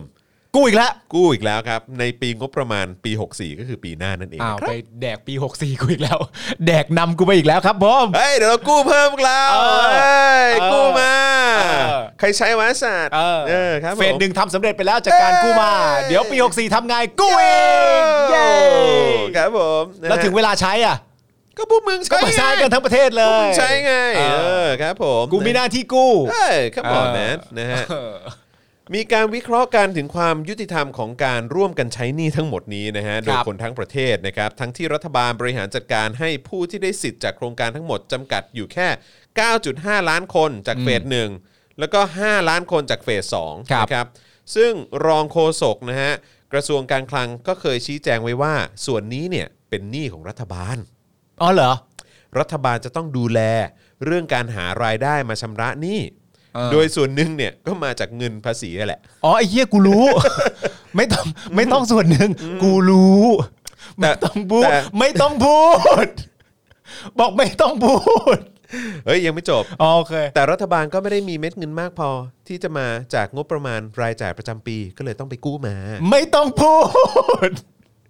กูบอกว่าไม่ต้องพูด โอ้ยสัตว์ โอ้ย นะฮะกระนั้นในความเป็นจริงแล้วเนี่ยโครงการคนละครึ่งนี้เนี่ยนะฮะเป็นการใช้งบประมาณจากพรกเงินกู้เนี่ยนะเออกู้เงินเนี่ยนะฮะหนึ่งล้านล้านบาท ซึ่งถือเป็นหนี้สาธารณะนะฮะ ครับ ย้ำอีกครั้งเป็นหนี้สาธารณะนะครับ ดังนั้น แม้ว่าคนได้สิทธิ์โครงการนี้เพียง 14.5 ล้านคน ครับ แต่ แต่ คนไทยที่เหลือก็ต้องร่วมกันรับผิดชอบใช้หนี้ส่วนนี้เช่นกัน ในฐานะเจ้าของประเทศนะครับ ซึ่งก็อยากจะดอกจันอีกอันหนึง เราเป็นเจ้าของประเทศจริงเหรอ หรือ เหรอ หรือ หรือใครอ่ะ หรือในความเป็นจริงเราโชคดี เออ เพราะว่าเขาอาจจะไม่ได้พูดถึงเรา ว่า ตอนที่เขาบอกว่าเจ้าของประเทศ อ๋อ เราไม่เกี่ยวอ่ะ เราอาจจะไม่ใช่เจ้าของประเทศเหรอฮะ เราเช่าเขาอยู่ไม่ อ๋อ ใช่ เรา เหร เช่า อ เขาอยู่เรเช่ ก็ เขอยู่ ตามคำที่เขาชอบพูดกันมา ก็เก็บ หรือแม้กระทั่งตามคำที่สลิมพูดเอง เออ เขาบอกว่าเราไม่ใช่เจ้าของประเทศ เออ เพราะฉะนั้นเนี่ย ให้ ไอ้ส่วนเนี้ยอาจจะไม่เกี่ยวกับเรา เราให้เจ้าของประเทศจริงๆอ่ะเขาเป็นคนจ่ายได้ปะ ก็เขาบอกมันเป็นหนี้ของรัฐบาล ไง ก็เขาพูดแล้วไง มึงจะมาหนี้สาธารณะทำไมอีก ก็รัฐบาลเขาบอกว่าเป็นหนี้รัฐบาล ไม่รู้กันนะแบบเจ้าของประเทศ มึงอยากจ่ายหรือไง จๆก็เป็นคนจ่ายอ่ะ อ๋อ เจ้าของประเทศจริงๆอ่ะ อ๋ออมันต้องตีความก่อนว่าค จริงๆอะ ำคำว่าชาติแปลว่าอะไรคำว่าชาติ แปลว่า ล่าสุดที่กูเช็คคือประชาชนนะนะ เออเออ แต่มันใช่เหรอวะ กูว่าไปถามหมอว่าลงค์เออแล้วเราจะรู้ละว่าชาติเนี่ย คืออะไร เออ ไม่กู เฮ้ย ไม่ถ้ากูได้ถามหมอว่าลง คุณเคยบอกไม่ใช่เหรอ บอกว่า ชติชาติคือประยุทธ์อ่ะ อ๋อเออว่ะมีคนบอกว่าชาติคือประยุทธ์นี่ เออ เซฟผู้กอ๋องอไอ้ ผู้เข็มเซฟ เซฟ ผู้ ผู้ ก ก อ อง ง ผู้ ผู้ เข็ เข้ ม มเออ เป็นคนบอกไง ถูกต้อง เออ เออ แต่อีกทีหนึงคือบอกว่าชาติคือเนชั่น โอ้ยเหี้ยแม่งเฮ้ยมึงจะดิ้นไปไหนได้เข้าผับเหรอ ครับผมนะฮะ ดิ้นจังเลย เออนะฮะ โอ้ยเดี๋ยวนะจำนวนเต็ม ครับ ขอชัดๆอีกทีหนึ่งจำนวนเต็มของทั้งหมดจากโครงการเนี้ยที่สุดท้ายแล้วเราต้องใช้หนี้ร่วมกันเนี่ย มันคือเท่าไหร่นะ ไม่คือไอ้เงินไอ้พรกเงินกู้เนี่ย อืม เออเอ่อโทษทีฮะพรก กู้ กู้ เงิ เงิน น เนี่ยไอ้หนึ่งล้านล้านบาท อ่า อันเนี้ยก็คือไอ้ไอ้ก้อนล่าสุดที่ มันคือก้อนล่าสุด ใช่ อ่า แต่ว่ายังมีรายละเอียดอื่น ๆ อีก อืม นะครับทีมงานของเราก็เวลาเจอแผลเนี่ย เออ ก็แหมคว้านสลึกเชีย โอ้มันต้องมันต้องทำความสะอาดนะครับ ผม ฮะ นะฮะลงไปสลึกเชีย เออ นะฮะแต่ละอันนี้อื้อหืออ อืมครับผมนะฮะคือเอ่อจากภาพรวมหนี้สาธารณะคงค้างนะเดือนเอ่อณสิ้นเดือนตุลาคม 63 ที่ผ่านมาเนี่ยนะฮะทำให้การย้อนพิจารณาโครงการแจกเงินต่างๆ ของรัฐบาลประยุทธ์เนี่ยเป็นเรื่องที่น่าจับตามองมาก อ่างานแค่วอีกแล้ว งานแค่วอีกแล้วนะฮะแค่วสุดแค่วจุดแค่วแค่วนะฮะนับตั้งแต่เดือนตุลา63เนี่ยฮะซึ่งเป็นเดือนแรกของปีงบประมาณ 64นะครับมีเอ่อมีน่าน่าจะหมายถึงหนี้สาธารณะนะ อืม คงค้างอยู่ที่ 7.8 ล้านล้านบาท ว้าว ใช่ใช่ใช่อันนี้เป็นหนี้สาธารณะคงค้างอยู่ อืม 7.8 ล้านล้านบาท อันนี้คือท่านนับตั้งแต่เดือนเดือน อืม ตุลาคมที่ผ่านมานะ อืม เออ นะฮะ ก็คือ 49.53% เออ ของ GDP อืม ขยับขึ้นมานิดหนึ่ง อืม จากเดือนก่อนหน้า อ่าน นะครับ จากเดิมเนี่ยเอ่ออยู่ที่ 49.34 มันก็ขยับขึ้นมาเป็น 49.53 นะฮะ โดยประกอบด้วยหนี้ของรัฐบาลนะครับ ที่รัฐบาลเขาบอกเขาต้องรับผิดชอบเนี่ยนะฮะ กว่า 6.7 ล้านล้านบาท 6.7 ล้านล้านบาทนะจ๊ะ สวยพี่สวย ครับผมหนี้รัฐวิสาหกิจ8แสนล้านบาท อืม นะฮะหนี้รัฐวิสาหกิจที่ทำธุรกิจในภาคการเงินนะฮะซึ่งรัฐบาลค้ำประกันไว้นะฮะ อืม สามแสนล้านบาท ครับ นะครับแล้วก็หนี้ของหน่วยงานของรัฐอีก 7,700 ล้านบาท อืม นับตั้งแต่พลเอกประยุทธ์จันทร์โอชา ครับ เป็นนายกรัฐมนตรีของไทย อืม ได้มีโครงการแจกเงินเกิดขึ้นมากมาย ครับ มีรายงานนะครับว่าในช่วง 5 ปีแรกของรัฐบาลคอสชนะครับมีการแจกเงินทั้งสิ้นกว่า 2 2 7 411 ล้านบา ท นะฮะหรือ กูนึกว่ามึงจะโจมผมว่าสองแสนกว่าโครงการ ไม่ใช่ฮะ2 2 7 0 0 ล้านบาท ว้าว หรือคิดเป็นการแจกเงินเฉลี่ยปีละ 45,482 ล้านบาท โอ้แจกกระ คือ จาย แจกเงินเฉลี่ยปีละ 45,000 ล้านบาทนะฮะ อ่า โดยตลอดช่วงระยะเวลาที่พลเอกประยุทธ์เป็นนายกเนี่ยนะฮะสามารถแบ่งมาตรการแจกเงินเป็นแพ็กเกจใหญ่ ๆ ได้ ดังต่อไปนี้ อ้าวเอ๊ะทำไมพวกเราถึงไม่เลิกขุดคุยล่ะครับ ขุดกันจัง เอออ ม บ้าบอ นะฮะ จริงเชียวอ้าวฟังซะหน่อยก็ได้ เอามาฟังกันดีกว่าว่า เออ ประยุทธ์เนี่ยเขาแจกเงินนะ เออ แจกเงินที่เหมือนแบบเป็นเงินเงินของใครวะ เงินของเจ้าของประเทศ เงินของเจ้าของประเทศ ใช่ นะ เขาบอกว่าเราเป็นเจ้าของ เขาแจกเงิน อ่า เฉลี่ยแล้วเนี่ยก็คือปีละประมาณ 45,000 กว่าล้านบาท ใช่ รวมๆแล้วก็ 200,000 กว่าล้านบาท เออ ประยุทธ์เนี่ยแจกเหมือนเป็นเงินตัวเองเลยนะ เออ เออแจกเอาไปใช้เอาไปใช้ทุกคน เออ เอาไปใช้เอาไปใช้เอออะไรอย่างเงี้ย ตอนแจกอ่ะ เออ ประยุทธ์แจกเหมือนเงินตัวเอง ใช่ แต่ตอนใช้อ่ะ เออเจ้าของประเทศ เจ้าของประเทศต้องมาร่วมด้วยช่วยกันสิ ใช่ เออ นะฮะอ่ะมี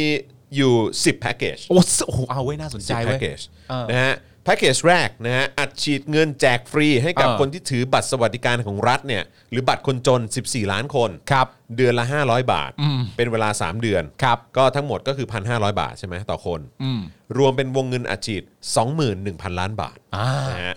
แพ็กเกจ2 แพ็กเกจสองครับ แจกเงินฟรีให้ประชาชนที่มีอายุ 18 ปีขึ้นไป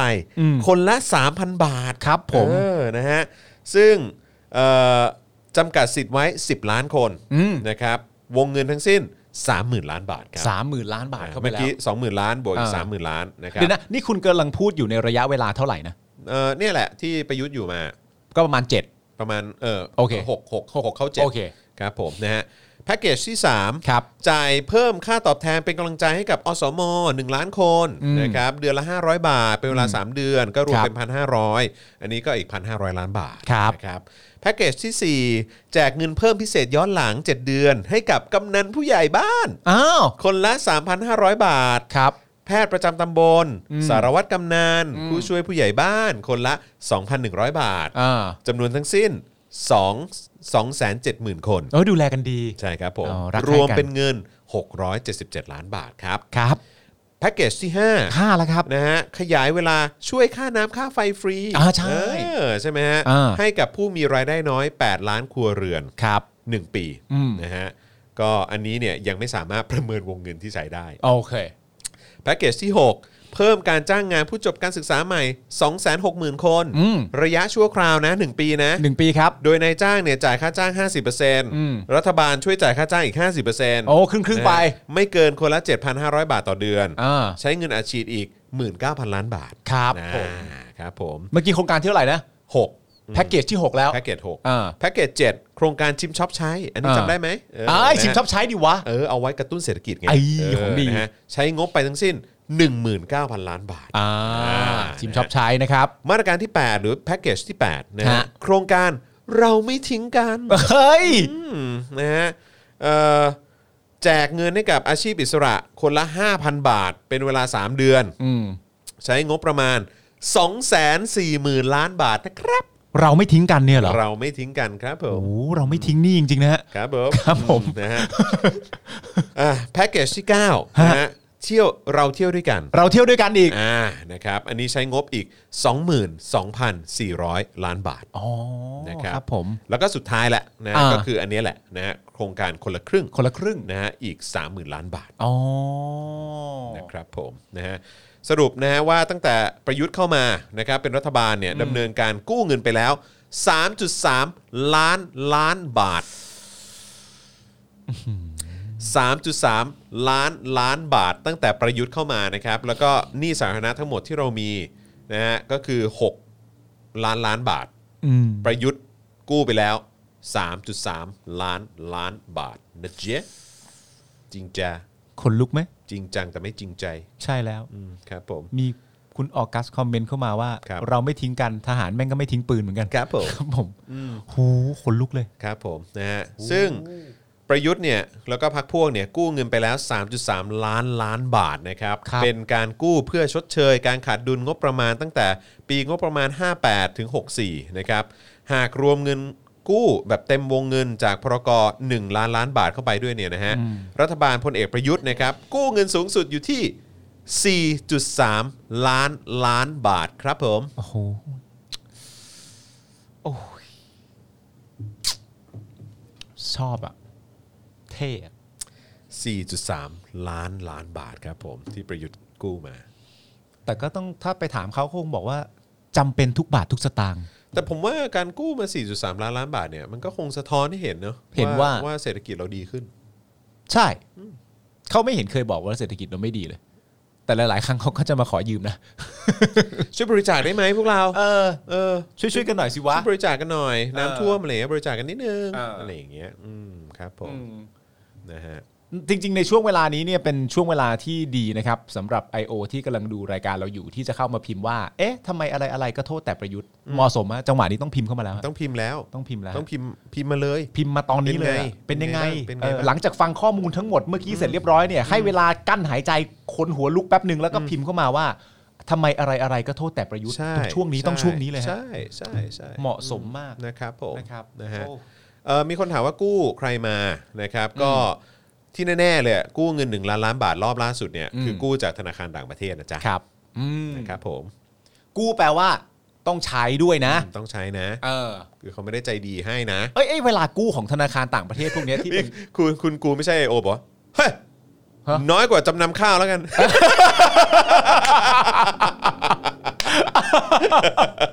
เหี้ยโคตรปั่น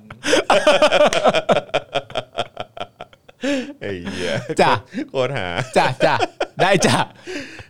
ได้ใจเลย ได้จ้ะได้จ้ะ เออนะฮะ ดีจ้ะ แต่ก็ตลกดีนะ คืออะไรรู้ป่ะ คือว่า คือประยุทธ์กู้มา 4.3 ล้านล้านบาท อืม ตลอดที่อยู่มาใช่ไหมไอ้รอบล่าสุดนี้ก็ 1 ล้านล้านไปแล้ว แล้วก็ยังจะกู้เพิ่มนะ แน่สิ เดี๋ยวจะกู้เพิ่มนะ อ่า คือคือเหมือนพูดออกมาแล้ว อ่า เปรยๆออกมาแล้วว่าเดี๋ยวกู้เพิ่มนะฮะ อ่า 4.3 ล้านล้านเนี่ยมันไม่ใช่ที่สิ้นสุดแล้วฮะ อ่า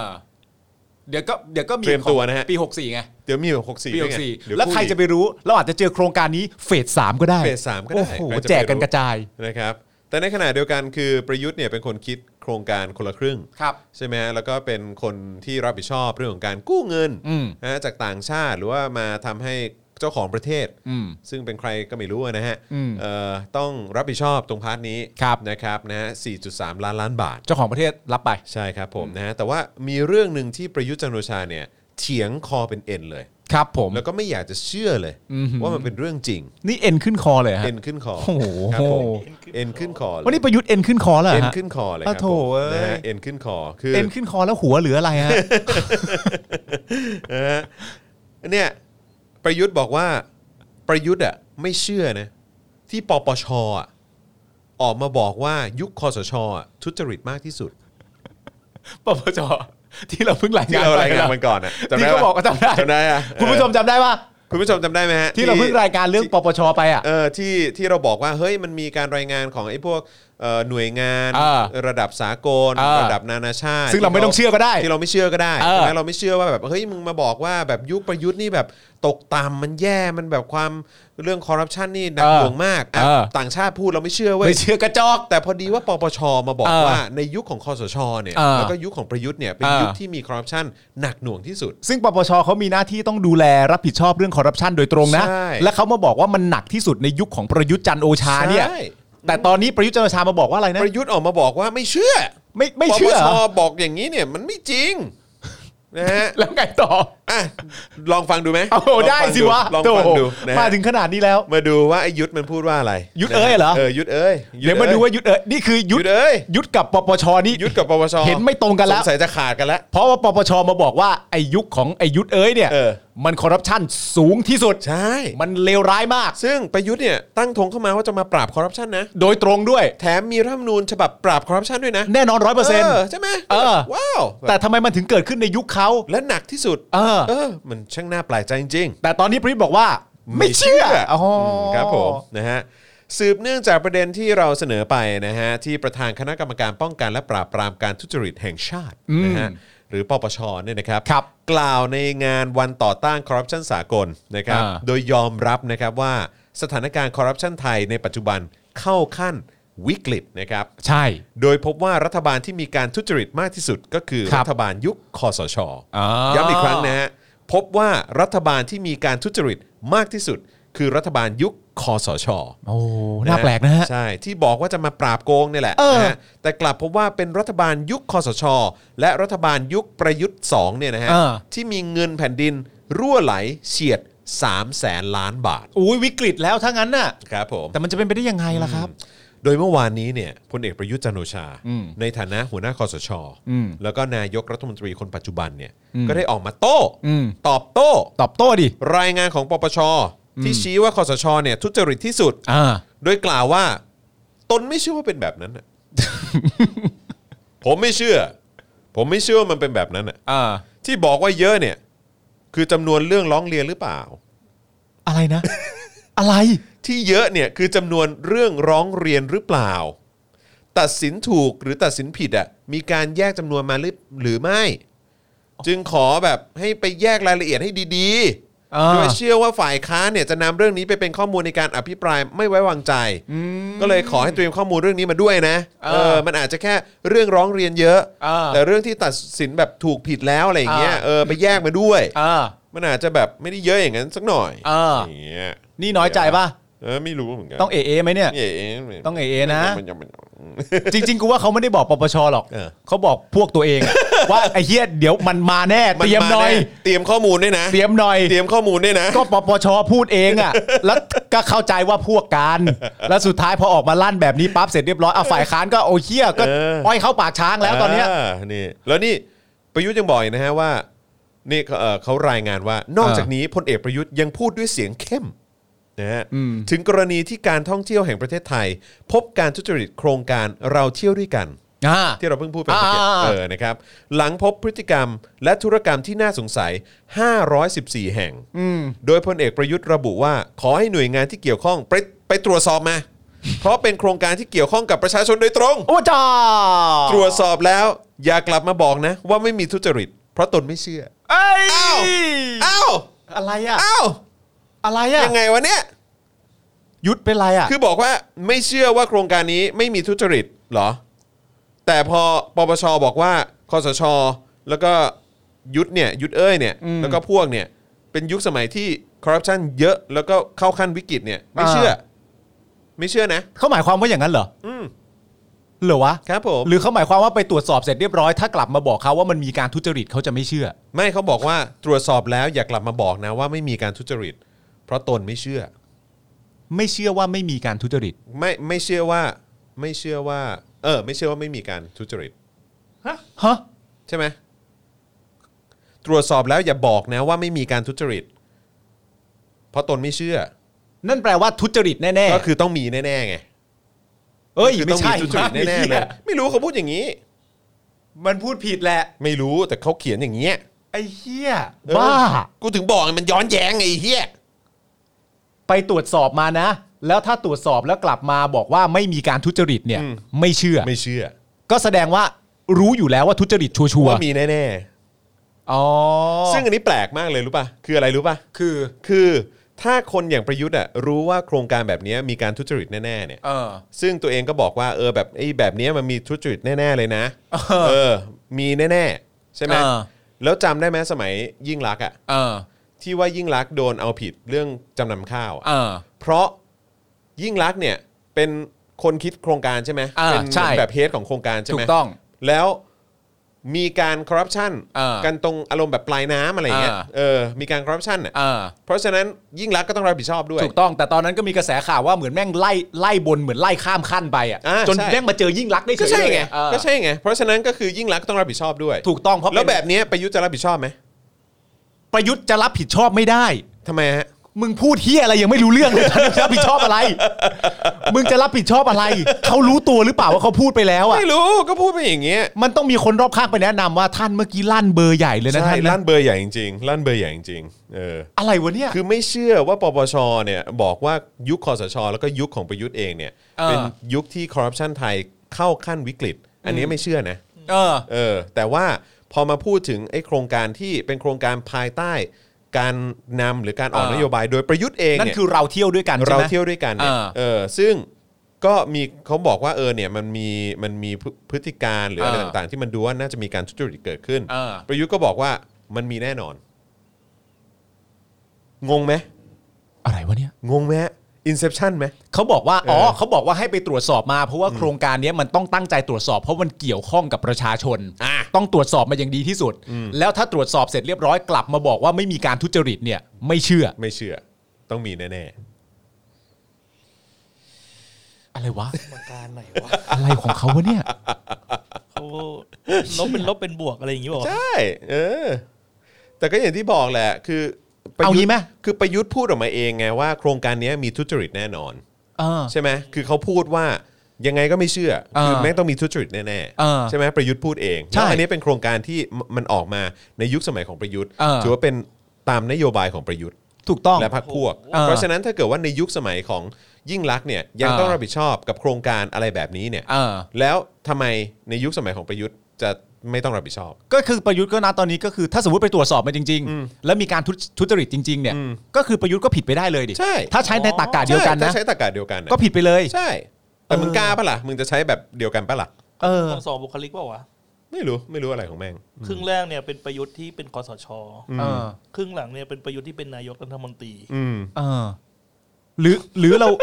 หรือเราจบเรื่องพวกนี้ไปแล้วเราแจ๊ะหน้าแม่งเลยไหม แจ๊ะหน้าแม่งเลย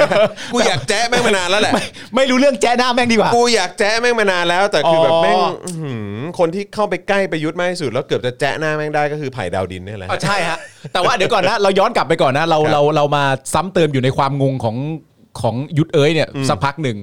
แต่ว่าก่อนหน้านี้ที่คุณจรรายงานมาเนี่ยก็คือว่าเขาไม่เชื่อ เขาไม่เชื่อ เขาไม่เชื่อของปปช ใช่ใช่คือเขาคิดว่าของปปชเนี่ย อ่า นาน่าจะหมายถึงว่าเรื่องร้องเรียนเยอะหรือเปล่า เรื่องร้องเรียนเยอะแต่ว่าผิดจริงนะตรวจสอบหรือยังอันไหนถูก เอออั อันไหนผิดเนี่ย ใช่ มันไม่ได้เยอะขนาดนั้น ใช่ อ๋อ เขาเขาคิดว่าอย่างนั้น แล้วแล้วถ้าสมมติว่าประยุทธ์พูดแบบนี้เสร็จเรียบร้อยว่าทั้งหมดที่บอกว่ามันเป็นยุคสมัยที่มีการคอร์รัปชันสูงสุด จากรัฐบาลที่ยึดอำนาจประชาชนเข้ามา เพื่อต้องการจะมาปราบคอร์รัปชันโดยตรงเนี่ย ถ้ามันสูงสุดเนี่ยมันก็แปลก อืม เขาก็เลยบอกว่าอาจจะเป็นข้อเรียกร้องเฉยๆอาจจะมาจาก เป็นข้อร้องเรียน ข้อร้องเรียน อาจจะมาจากคนที่กลันแกล้ง เอออะไรอย่างนี้หรือเปล่า ไม่ไม่ชอบเขา เออ ซึ่งกูก็ไม่ชอบอะ นะ แต่ว่า แต่ว่าอาจจะมาจาก ปั่น อาจจะมาจากลักษณะแบบนั้นก็ได้ เอออะไรอย่างเงี้ย ก็เลยให้ไปเช็คให้ดี อ่ากู กูอยากรู้ว่าขั้นตอนต่อไปเนี่ย เออ ปปชจะตอบคำถามนี้ไหม เออ ก็น่าสนใจนะ น่าสนใจนะ น่าสนใจ เพราะว่าถ้าประยุทธ์ถามปปชโดยตรงว่ามันไม่ใช่ เพราะประยุทธ์เนี่ยก็ไม่ได้คำตอบ อืม กับเรานะ เอาจริง ๆ นะ ใช่ เขาแค่บอกเฉยๆว่า เฮ้ย ไปเช็คก่อนไหม เชื่อไปเช็คก่อนไหม เออ จริง ๆ มันเป็นแค่นี้หรือเปล่า เออ แค่นี้เองนะ เออเออเออ ราะฉะนั้นเนี่ยมันก็เป็นการตั้งคำถามและฝากคำถามที่ปปชอีกทีนึงว่าอย่าให้ข้อมูลลักษณะแบบนี้มาไปเช็คกลับมาก่อน เพราะฉะนั้นปปชควรจะเช็ค เออ แล้วก็เอามาตีแผ่ และเอามาตีแผ่ให้สังคมได้รู้อีกทีหนึ่ง ใช่ ว่าเช็คมาเสร็จเรียบร้อยแล้วครับ ที่บอกว่าเยอะเนี่ยไม่ใช่ข้อร้องเรียน ไม่ใช่ข้อเรียกร้อง แต่มันเป็นคอร์รัปชันตรงๆ และผิดจริง ๆ ครับ อืม ถ้าเป็นอย่างนั้นจริง ๆ ก็ควรจะมาตีแผ่ ใช่ ก็ควรจะมาตอบให้ประชาชน ใช่ ได้รู้เป็นที่เรียบร้อย ใช่ใช่ แล้วเดี๋ยวค่อยไปแจ๊ะเอ้ยค่อยไปถามตัว ค่อยไปแจะ ไม่แล้วอีกอย่างคือจะเป็นจะเป็นการกอบกู้ความน่าเชื่อถือของปปชนะ ควรจะเป็นอย่างนั้น เออ เออ ถ้าเกิดว่าเอามาตีแผ่จริงๆอ่ะ เออ เออ เราจะ ก็เป็น ได้ การกอบกู้ความน่าเชื่อถือนะว่า เออ แบบว่าหน่วยงานที่ดูแลเรื่องของการปราบปราม ถูกต้อง ในการป้องกันการคอร์รัปชันจริง ๆ เนี่ย เออ ก็ทำหน้าที่ของเขาจริง ถูกต้องเราจะได้หยุดแซะปปช ใช่ สักทีหนึ่ง ใช่ เพราะที่ผ่านมาเนี่ยปปชก็ควรจะเห็นใจเราบ้างว่าเอ้ยเอ้ยคนแซะเหนื่อยนะเว้ย อืมใช่ เออนึกออกปะก็หยุด เออ ทำให้แซะสักทีหนึ่ง ครับผม มันเหมือนแบบตลกสามชาติอย่างเงี้ย เออ ตบหัวโบ๊ะแล้วอุ้ยเจ็บมือแล้วเนี่ยอุ้ยนี่กูเจ็บมือหมดแล้วเนี่ย มันแบบมันโอ้โห เออ จะต้องให้กูตบกี่รอบเนี่ย ใช่ เ อันนี้ ใช่ไหม ต้องไม่ให้แซะแล้วเออ นะฮะ พอแล้วพอแล้วพอแล้ว ครับผมนะฮะ อ่าประยุทธ์อ่ะ ครับผมก็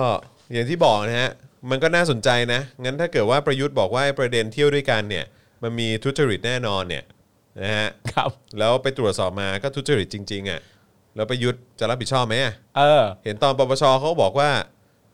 ยิ่งรักษณ์เขาสอทุจริตอะไรอย่างเงี้ยไม่ใช่ อ่า เหรอ สอคำว่าสอทุจริต สอทุจริตอะไรอย่างเงี้ยเออยิ่งรักษณ์ก็รู้ทั้งรู้ว่ามันมีการคอร์รัปชันเอออะไร แต่ อา ก็ยัง เ จะ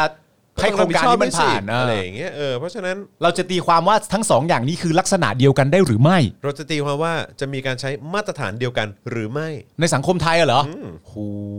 ยยำลาเวนเดอร์กินดีกว่า อืมครับผม นี่มีคุณโซฮอตเข้ามาบอกว่า หูยกปปสต้องออกมาไล่แล้วแหละ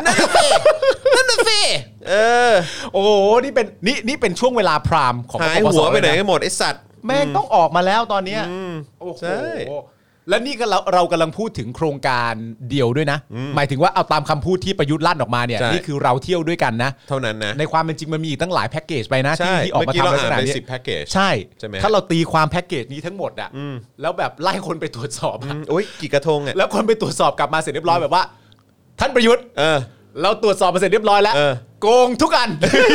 เน้นเน้นๆเลย เน้นเน้น เน้นเน้นๆเลย เน้นเน้น อร่อย เออเพราะฉะนั้นที่ อ ท่าน ร่อย เพราะฉะนั้นที่ท่านบอกว่าท่านจะไม่เชื่อพวกเราอ่ะท่านเชื่อได้แล้ว เชื่อเถอะ ราะว่าเราตรวจสอบมาเสร็จเรียบร้อย ใช่ ตรงตามใจท่านเลย อร่อย โกงล้วน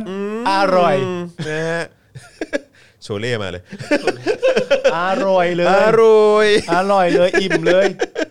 น้องน้องหนูหนูเลย อ่ะแต่ว่าในทั้งหมดนี้เนี่ยนะครับ ในเรื่องราวที่อาจจะฟังดูเครียด อ่าน นะครับ มันก็ยังมีข่าวดีเกิดขึ้น โอ้ยไม่ไว้ใจอีกแล้วทำไมฮะ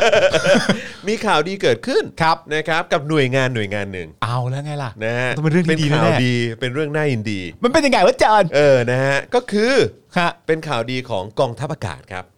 เออมีอะไรเหร อ มีอะไรอ่ะมีเล่าอะไร กองทัพอากาศนะฮะเขาก็ได้ห้องน้ำใหม่ อืม ได้ห้องน้ำใหม่ครับ เออ พูดถึงห้องน้ำ แล้วพูดถึงกองทัพอากาศ เออ ไปเยี่ยวก่อน ได้ไหม จะไปเยี่ยมป่ะ ไม่ไม่ไม่ไม่อยากอยากฟัง อ๋อนะฮะ กองทัพอากาศมีอะไร คือเรื่องน่ายินดีก็คือกองทัพอากาศได้ห้องน้ำใหม่ครับ อ่าน นะฮะมูลค่า 54 ล้านบาท อ่า อ่านะฮะถือว่าเป็นข่าวดีนะครับ เพราะ อะ ว่า ไรอะไรใหม่อย่าอย่าอย่าอ่านผ่านๆ เป็น มั ห้อง ใหญ่ น้ อ่า ำห้องน้ำใหม่มูลค่า 54 ล้านบาทนะครับ ห้อง ผม น้ำใหม่ ห้องน้ำใหม่ มูลค่า 54 ล้าน ใช่ กี่ห้อง ห้องเดียวไง ห้องน้ำหนึ่งห้อง หนึ่งห้องนะฮะ มูลค่า 54 ล้านเหรอ ใช่ครับผมนะฮะแต่ว่า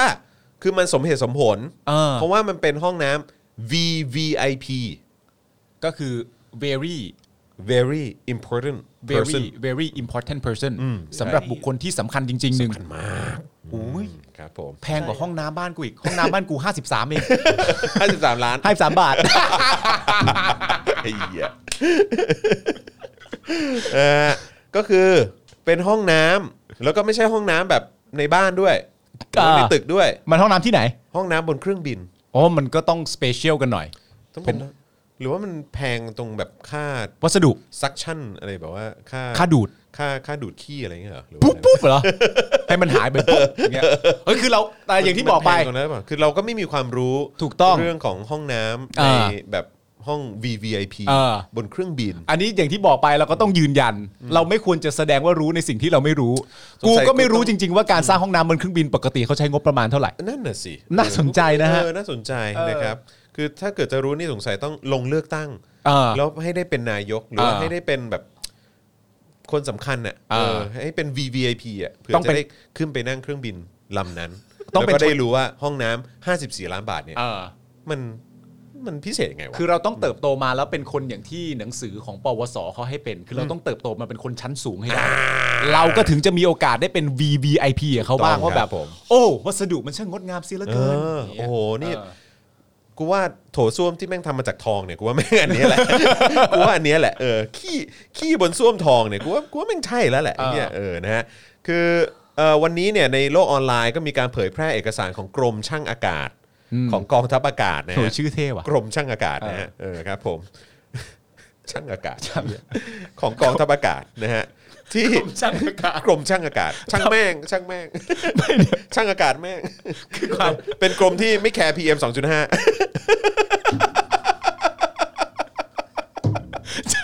ช่างอากาศ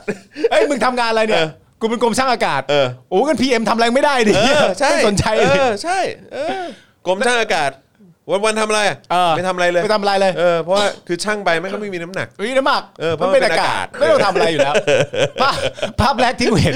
ผมต้องขออภัยจริง เออครับ ๆ ผ ผม มรู้ว่ามันเป็นมันอันนี้เป็นมุกตลกนะ เออ คือผมรู้ว่ามันก็คงเป็นสาขาอาชีพที่สำคัญนะนะ เออเออเออ แต่ว่าภาพแรกที่กูเห็นคือ เออ เวลาคนพูดว่ากรมช่างอากาศอะ เออ กูเห็นคนซ่อมเมฆอะ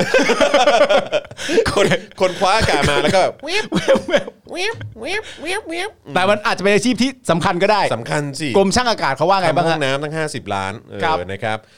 คือเอกสารของกรมช่างอากาศ กองทัพอากาศที่แสดงวงเงินงบประมาณที่ได้รับการจัดสรร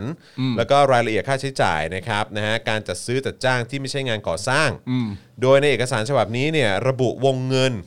งบประมาณ เพื่อใช้ในการปรับปรุงห้องน้ำ VVIP ครับ บนเครื่องบินลำเลียงแบบที่ 19 หรือว่าบอล19เนี่ยนะครับ ซึ่งก็คือเครื่องบินรับส่งบุคคลสำคัญ อ่า จำนวน 1 ห้อง อืม โดยใช้งบประมาณทั้งสิ้น อืม 54 ล้าน4แสน3หมื่น110 บาท อืม นะครับผม ซึ่งเป็นราคาที่รวมภาษีมูลค่าเพิ่มแล้ว อ๋อโอเค โอเค ก็ถือว่าถูกนะ เดี๋ยวพูด ไม่รวม ทำไ ภาษีแล้วนะไม่รวมภาษีแล้ว พูดพูดแล้วให้กู กับคุณผู้ชมรู้สึกว่า อ๋อถ้า อย่างนั้นก็ไม่เป็นไร อุ๊ยอันนี้ก็จ่ายเงินภาษีแล้วนี่ เอาจบแล้ว อ๋อ จบ ครับ แล้ ผ ว ม งั้น นะฮะ ไอ้เรื่อง 54 ล้านบาทน่ะตัดไป ครับผม แต่รวมภาษีแล้วก็คือโอเคแล้วแหละ อืมครับผม เออ นะฮะ โอเค ทั้งนี้ทางกองทัพอากาศนะฮะยังไม่ได้ออกมาชี้แจงถึงกรณีการใช้งบปรับปรุงห้องน้ำ VIP ดังเอ่อ VVIP ดังกล่าว อ่า ขณะเดียวกันก่อนหน้านี้นะฮะด้านกองทัพบกเนี่ยก็ถูกวิพากษ์วิจารณ์ด้วยเหมือนกัน กรณีที่สั่งซื้อเครื่องบิน VIP อันนี้ VIP เฉย อันนี้อ่ะประมาณหนึ่ง ๆใช่ อ่า สองลำ สองลำ นะฮะซื้อเครื่องบิน VIP 2 ลำนะฮะ อ่า มูลค่า 530 ล้านบาทนะฮะแล้วก็เครื่องบิน VIP มูลค่า 1,300 ล้านบาท อ๋อ เขาบอกว่า บอก พอ ว่า ดีเอามาทดแทนลำเก่า อ๋อ เพราะลำเก่าใช้มา 30 ปีแล้วอืม อ๋อมันใช้มานานนะนะ ก็เลยต้องใช้ลำใหม่นิดนึง อาจจะมีเกิดการชำรุดเสียหายอะไรต่างๆนานาได้ เออนะสีมันซิดละ เอออื มครับผม สีซิดแล้วเหรอ สีซิดละ โถ่เอ้ย ครับผม ไม่ต้องกลัวหรอกเรามีกรมช่างอากาศอยู่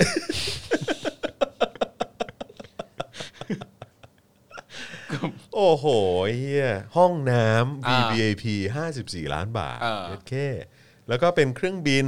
อ่า ที่เอาไว้รับส่งบุคคลสำคัญนะ อ่า นะลำเลียงแบบที่ 19 บล9เอ้ยบล19 อ่า นะฮะเครื่องบินรับส่งบุคคลสำคัญ อ่า แล้วก็ปรับปรุงอย่างเดียวเลย ห้องน้ำห้องเดียวเลย อ่า 54 ล้าน4แสนกว่าบาท อู้มันทำอะไรบ้างวะเนี่ย แต่ว่าสบายใจได้ เออ เพราะรวมภาษีมูลค่าเพิ่มแล้ว โอ้ยค่อยยังชั่วหน่อย yes sir โอ้ถ้าอย่างนี้มึงก็บอกก่อนเลยว่า ที่จะเล่าทั้งหมดเนี่ย รวมภาษีมูลค่าเพิ่มแล้วนะ มึงต้อง ใช่ เปิดหัวมาอย่างนี้ ใช่ใช่ แล้วพอมึง ครับ อ่านไปเนี่ยทุกคนก็จะได้สบายใจว่าแบบอ๋อไม่เจ็บเออ ครับผม เอ้ยแต่มันมีข้อมูลมานี่ที่คุณส่งเข้ามาใช่ไหมว่าจริง ๆ แล้วเหมือนเหมือนคนที่ส่งเข้ามาเขาก็ไม่รู้หรอกว่า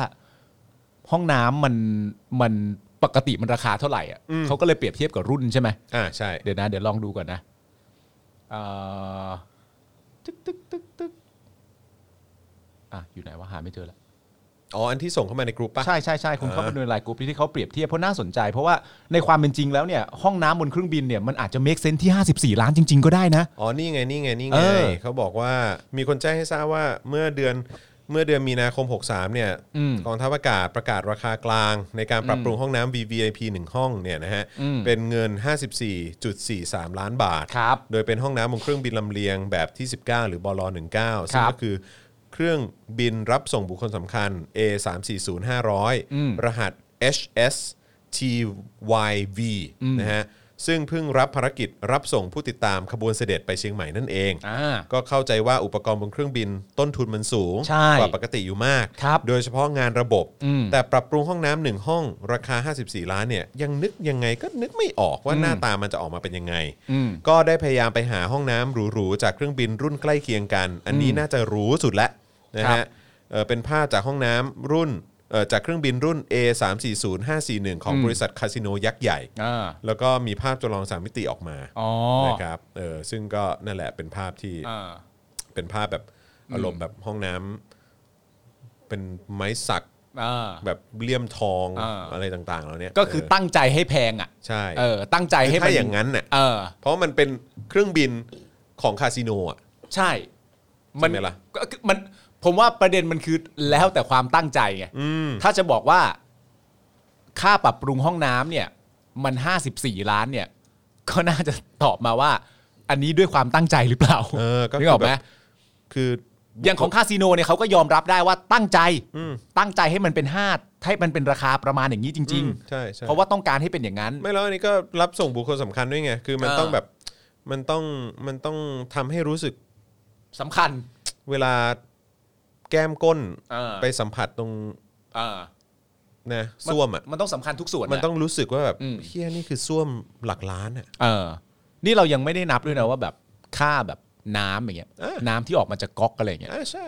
อาจจะไปแบบน้ำจากน้ำตกแองกล่ามา เอ ออะไรอย่างเงี้ย เป็นน้ำตกที่ เอ้ย เป็นน้ำที่สกัดมาจากน้ำแข็งจากเอเวอเรสต์อะไรเงี้ยอืม ต้องดีประมาณนั้น เอาไว้ล้างตูด ไม่งั้นมันจะไม่เหมาะสมกับบุคคลสำคัญไง เพราะเป็นบุคคลสำคัญครับผม นะฮะ นี่แหละครับ เงินโอ้โหวันนี้เราพูดเรื่องเงินกันเยอะนะ อืมพูดเหมือนแบบประมาณว่าเรามีเงินเยอะเลยเนาะครับผม นะฮะ โอเค นะครับ ก็เป็นไงบ้าง รู้สึกไงบ้างครับ วัน นี้ เออ นะครับอ่ะสนับสนุนเข้ามา อ่า ฟังมาแล้วเนี่ยอยากจะสนับสนุนให้พวกเรามีกำลังในการผลิตรายการกันต่อไปนะครับ สนับสนุนเข้ามานะครับ ทางบัญชีกสิกรไทย 0698 975 539 หรือสแกน QR Code นะครับผมนะฮะสนับสนุนเข้ามานะครับ ทุกบาททุกสตางค์มีค่ากับเราจริง ๆ เลยนะครับ อ่า ผมนะฮะแล้วก็เอ่ออันนี้อัปเดตนิดนึงนะครับเอ่อที่ทีแรกบอกว่าวันที่ 21อ่ะจะมีแขกสุดพิเศษมา เออ เมื่อกี้เพิ่งอัปเดตล่าสุดมา เออ นะครับว่าเขาขอย้ายเป็นช่วงประมาณสิ้นเดือน อ๋อ แทน โอเค นะครับเพราะว่าเพราะว่าแขกที่จะมาเนี่ยโดนหมายเพิ่ม อ๋อแล้วครับ อืมวันนั้นเนี่ยก็เลยไม่สามารถมาได้ หมายนี่หมายถึง1นึป่ะ ไม่แน่ใจ อ่า แต่ว่าก็โดนอีกแหละ อ่าโอเค เออนะครับผมนะแต่ว่าเพราะฉะนั้นก็น่าจะชัดเจนว่า 21 เดี๋ยวเราก็คงจะไปไลฟ์ที่เอ่อพี่สายกัน โอเค นะครับผมเป็นไปเป็นกำลังใจให้กับเธอด้วยนะครับผมนะฮะโอเคนะฮะ คุณผู้ชมบอก วันนี้เมาตัวเลขมาก เมาตัวเลขมากครับผม แต่ว่ามันก็เป็นสิ่งที่เราควรจะต้องรู้อะนะ ใช่ นะฮะว่างบประมาณเพราะว่าเราทำหน้าที่ในฐานะประชาชนคนไทยที่เขาเคลมว่าเราเป็นเจ้าของประเทศเนี่ยนะฮะ ใช่แล้วเราก็ต้องมาเสียภาษี ใช้หนี้ภายหลังอะไรเงี้ย อืม ก็ก็รู้ไว้หน่อยว่า ก็รู้ เออ ไว้หน่อยตอนนี้เราติดหนี้กันเท่าไหร่วะ อ่า พวกเราเอออะไรเงี้ยเออเฮ้ยพวกเรา อ่า เว้ย เฮ้ยพวกเราเว้ย เฮ้ยแม่ง เฮ้ยเราเป็นหนี้กันเท่าไหร่บ้างวะ เออ จริงเปล่าวะเนี่ย แม่งจะ โอ้ย เจ็ด ว่ะ เกือบจะเจ็ดล้านล้านบาทแล้วอะพวกเรา เออ โอ้โหแม่งสุดยอดว่ะ เราแม่ง ออ ใช้อะไรอย่างเงี้ย เอ้ยสุดยอดอะ เอ เอ อ อครับผ แต่ถามว่าเราติดใจอะไรไหมเราก็ไม่ติดใจหรอก ไม่ติ เพราะดว่า ใจ เพราะว่าคนที่เป็นต้นคิดโครงการเนี่ย มันก็เป็นบุคคลที่เราไว้เนื้อเชื่อใจไง เชื่อใจ นึกออกปะ เขาเข้ามาด้วย เออ การมาปราบคอร์รัปชันนะเว้ย เออ แม้ว่าในยุคเขาจะเป็นยุควิกฤตของคอร์รัปชันเลยก็ตาม ใช่ นะแต่ว่าก็ ตามที่ปปชพูดอะนะ เนี่ย อืม อืมครับผม แต่ก็ไม่เป็นไรหรอก ครับผม ขอให้ประเทศเราเป็นประเทศแห่งความไว้เนื้อเชื่อใจดีกว่า เป็นประเทศของคนดีดีกว่า คนดีดีกว่า ครับผม อย่าไปตะขิดตะขวงใจกับเรื่องแค่นี้เลยฮะ ใช่นะฮะเราต้องไม่กลายพันธุ์นะฮะ ใช่ครับผม ครับผม ต้องไม่กลายพันธุ์เป็นสลิมนะฮะพูดยังไม่ค่อยรู้เรื่อง ครับผมเออนะฮะโอเคนะครับไหนขออ่านคอมเมนต์หน่อยสิพ่อหมอพิมพ์เข้ามาว่า one two three four five นะฮะไอ้เฮียตู่ไงฮะ ครับ พ่อหอ ผม ครับผมนะฮะนะอ่ะพิมพ์เข้ามาพิมพ์เข้ามาพ่อหมอเขาเปิดละ one อ่า two three four five เออ พิมพ์ นะฮะ เข้ามาฮะอยากพิมพ์แล้วพิมพ์เข้ามาฮะ ครับผมนะฮะอ่ะแล้วก็สนับสนุนเข้ามาด้วยนะครับนะให้พวกเรามีกำลังในการผลิตรายการต่อไปนะครับ ทางบัญชีกสิกรไทย 0698 975 539 นะครับอืมนะฮะถ้าลุงตู่ลาออกเนี่ย ใครจะดูแลปัญหาปากท้องของคนไทย ถ้าลุงตู่ลาออกใครจะดูแลปัญหาปากท้องของคนไทย ผม โห ก็แต่ผมก็สนใจนะ คือผมมีความรู้สึกว่าแบบเวลาเราไม่มีเงินเนี่ย อืม เราก็ต้องไปหาแหล่งทุนใช่ไหม ใช่ใช่ใช่มันก็สำคัญนะ ใช่ไหม อืม ผมก็เลยอยากรู้ว่าแหล่งทุนที่ไหนวะแม่งมีตังค์เยอะๆบ้าง เหลือใช้ ผมรู้ จอร์จโซรอสจ อร์จโซรอสจอร์จโซรอสนี่เป็นแหล่งทุนเลย แหล่งทุนเลย ฮะ according to อุหฤทัยนะ อันนี้สำคัญเลยทีเดียว สำคัญเลยทีเดียวครับผม สำคัญเลยทีเดียว อืม ไอ้ ครับผม ยังไม่จบกับจอร์จ โซรอสกันใหญ่เลย โอ้ยมีปัญหาเออเนอะแต่แปลกจริงนะคือแบบ มีปัญหาเรื่องแบบว่าการแบบแบบได้มาซึ่งเงินหรืออะไรต่างๆกันานาของการต่อสู้ในระบอบประชาธิปไตย เป็นแบบกองกำลังที่จะเอามาร่างอ่าร่างที่เจ็ดอะไรต่างๆกันานานี่มีมีปัญหากับเรื่องทุนพวกนี้นะแต่ว่าทุนอื่นๆน่ะ ไม่ค่อยมีปัญหา ไม่ นะ มีปัญหาครับผม เอออื ม แปลกดีเหมือนกันนะ เขาเป็นคนดี ครับผม ครับผมนะฮะลูกยังไม่เกิดก็มีหนี้แล้วเออ เออ ครับผมนะฮะ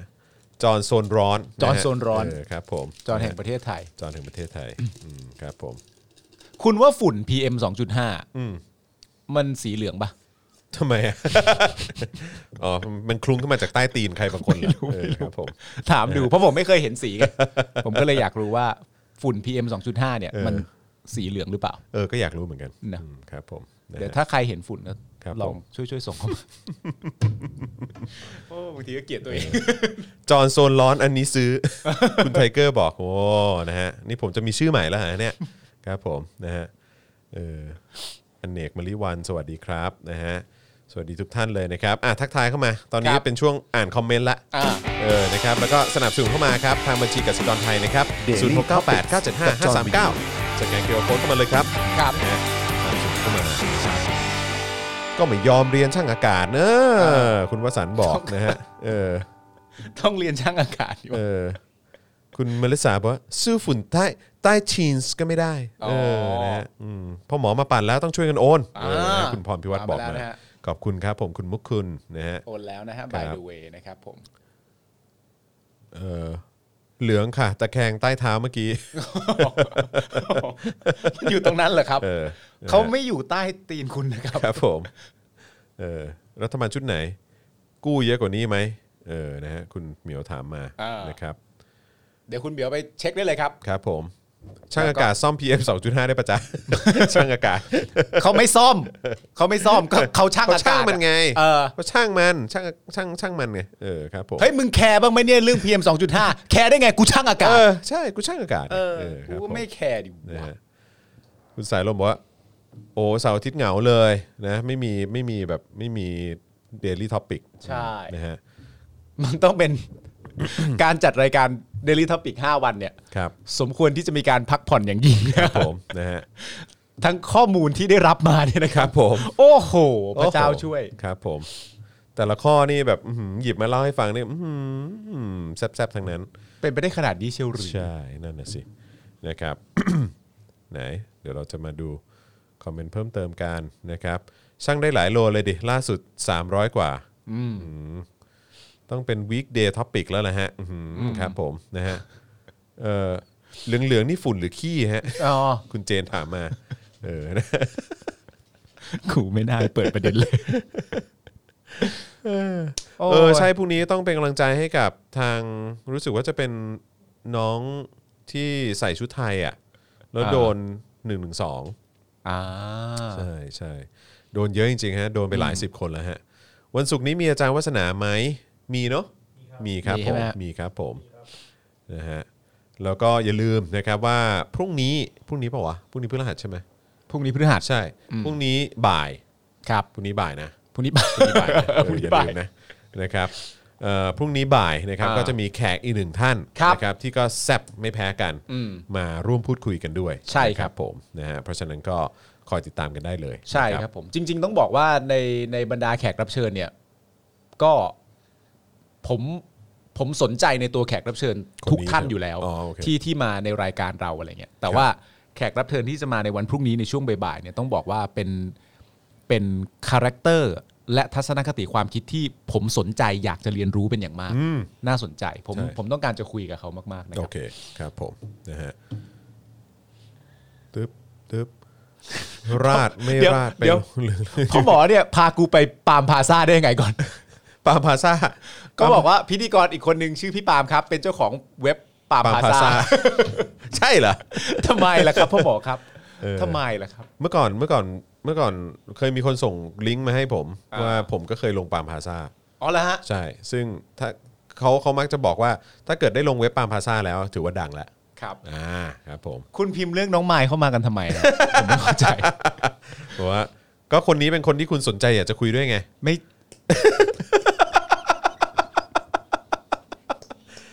ไทนี่เคอยู่ไหนเนี่ย ไทนี่เค ไทนี่เค จะเรียกมาทำเหี้ยอะไรมึงจะเรียกมาทำไมกูว่าเขาก็ดูอยู่ กูว่าเขาก็ดูอยู่ต กู อน ก็ เนี้ย ทักทายกูคิดถึงสี เออ ครับผม กูก็คิดถึง เออ ชีวิตกูเนี่ยเกิดมาอย่างที่บอกไปแล้วชีวิต เออ ชีวิตผมเกิดมาเพื่อทำหน้าที่เดียวคือเกิดมาเพื่อรักไทนี่เท่านั้น นี่ครับผม นอกจากนั้นเนี่ยชีวิตผมไม่ เออ มีเจตจำนงอย่างอื่นอีกแล้ว ใน เออ ชีวิตนี้ ครับผม นะครับ นะฮะเคยฟังเพลงซิลไหม เพลงอะไรครับ หมดชีวิตให้ไทนี่เออ เคยฟังเพลงซิลไหม ฮะ ลมทั้งยืนนะ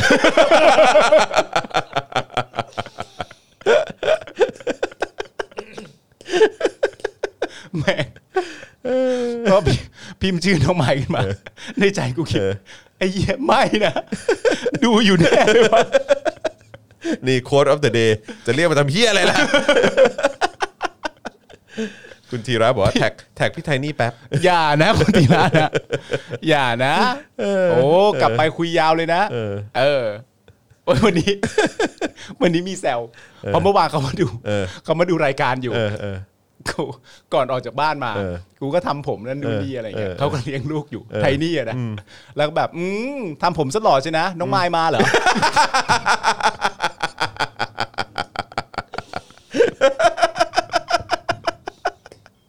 แล้วไม่งมา โอ้ยตายแล้ว มา มาในจังหวะที่ไม่ทันตั้งตัว โอ้ ปกติ อ๋อกำลังกำลังกำลังแบบปาดปาดผมอยู่ เออ แล้วในใจตอนนั้นคิดคือ พี่ปาปาราชิกมาแล้ว ไม่ต้องแท็กดูอยู่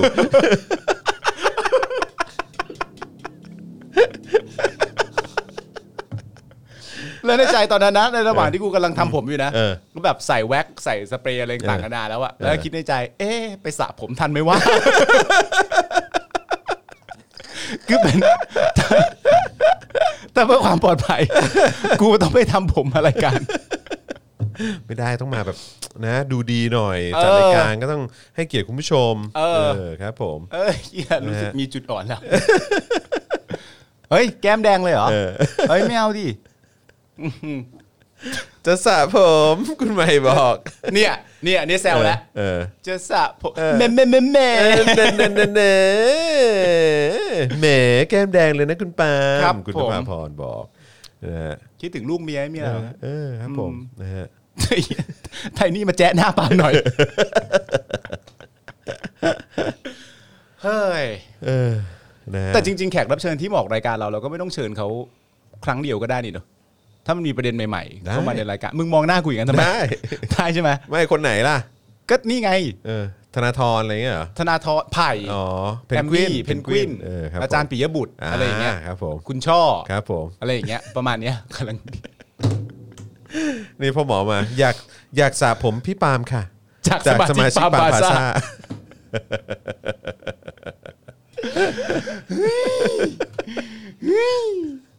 เออแต่ว่าพ่อหมอปั่นเรื่องปาล์มพาซาตอนนี้ก็ยังดีกว่า เออ นะครับ ผม ปั่นเข้ามาเยอะ เออโหบอกว่าเปลี่ยนเปลี่ยนชื่อจากปาล์มท่าซ้ายเป็นปาล์มท่าแจ๊ะเลยมีคนบอกว่าให้เชิญคุณวิโรธ ๆได้ คือห ค มาย รับ ถึงว่าสสวิโรธเหรอ เชิญมาเลยครับ อ๋อ ติดต่อไปแล้ว ติดต่อไปแล้ว อ่า เออครับผม ฟาดมากคนเนี้ย ครับผม เออ มนะฮะ แต่ว่าวันที่สสวิโรธมาเนี่ย เออ เออกูไม่ว่าง ไม่ว่างเหรอ เออ ทำไมอ่ะ กูว่างเป็นคน เอ้ยน่ะกูว่าละเออแต่พรุ่งนี้ว่างใช่ไหม ๆพรุ่งนี้ว่า พ ง รุ่งนี้ว่างนะพรุ่งนี้ว่าง พ นะ รุ่งนี้ว่าง เออครับผมต้องมาดูนะฮะพรุ่งนี้จะเป็นแขกที่เคยมาแล้วหรือเปล่า เออ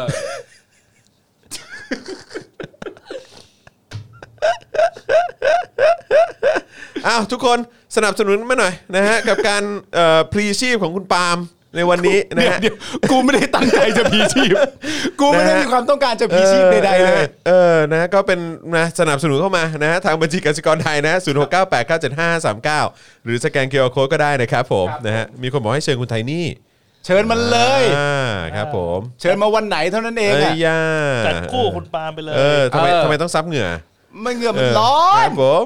ร้อนนี่มันเยอะประเทศอะ เออครับผม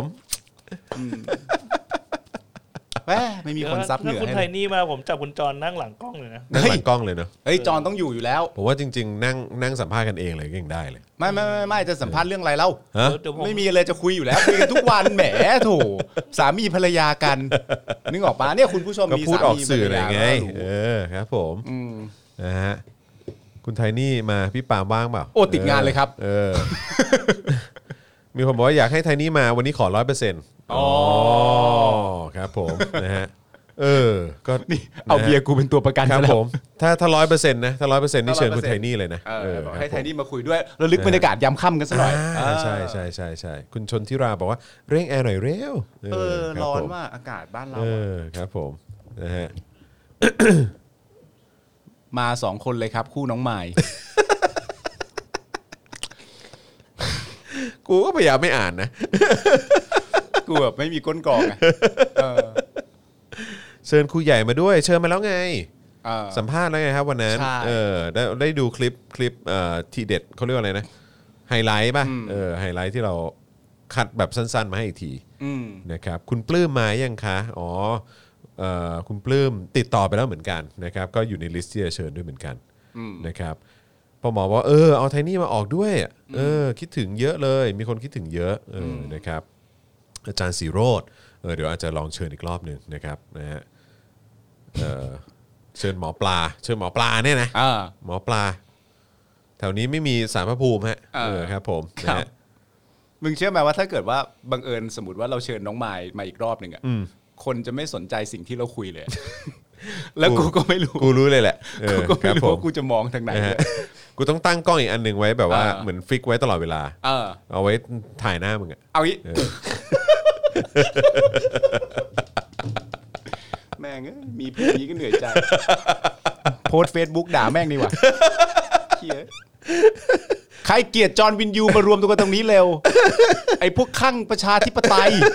ไอ้พวกเรียกร้องประชาธิปไตย มึงอย่าโพสต์หลังสี่ทุ่มนะ พอหาย หลังสี่ทุ่มกูไม่โพสต์อยู่แล้ว เออครับผม หลังสี่ทุ่มเนี่ยเป็นช่วงพรามไทม์ที่กูจะติดตาม ว่า ค่อย ว่า ฟัง กู จ จะ มึ โพ ง สต์อะไร ว่ามึงโพสต์อะไรบ้าง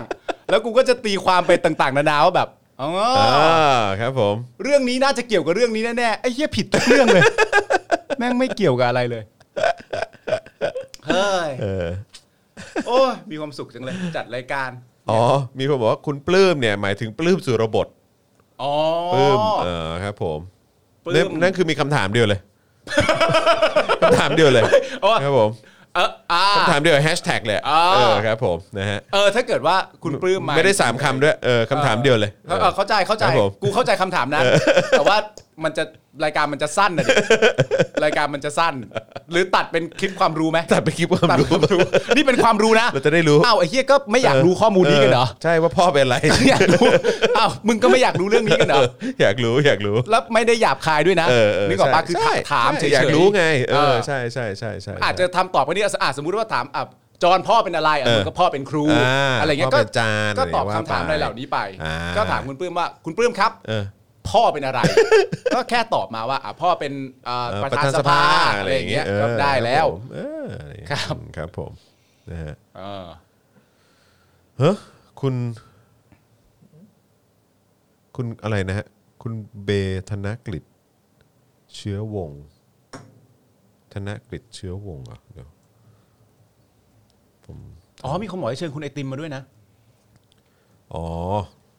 เดี๋ยวกันเนอะเชื้อวงศ์คุณไอติมเอออยากก็ลองก็อยากอยากเชิญอีกรอบเหมือนกันนะ เฮ้ยล่าสุดคุณไอติมเขาไปออกรายการแบบว่ารายการแบบสาวรุมจีบอะนะ อ๋อเห็นแล้ว รายการของอะไรนะ ก้อยนัตตี้ดรีม อ่าเออ สาวรุมจีบ เป็นไงบ้างอะ หมายถึงว่าอะไร แต่เขาได้นี่เพราะเขาโสดนี่ ไม่รู้ ใช่ไหม ไม่รู้ยังไม่ได้ คุณ ดู คุณไอติม ยังด้ดูอะเทปนั้นอ๋อคุณไอติมไม่โสดเหรอ ใช่ไหม เออ โสดปะนะฮะท่านทูตรัฐอันนี้ก็ติดต่อไปแล้วเหมือนกันครับผมอืมนะฮะก็เนี่ยแหละฮะคือคือ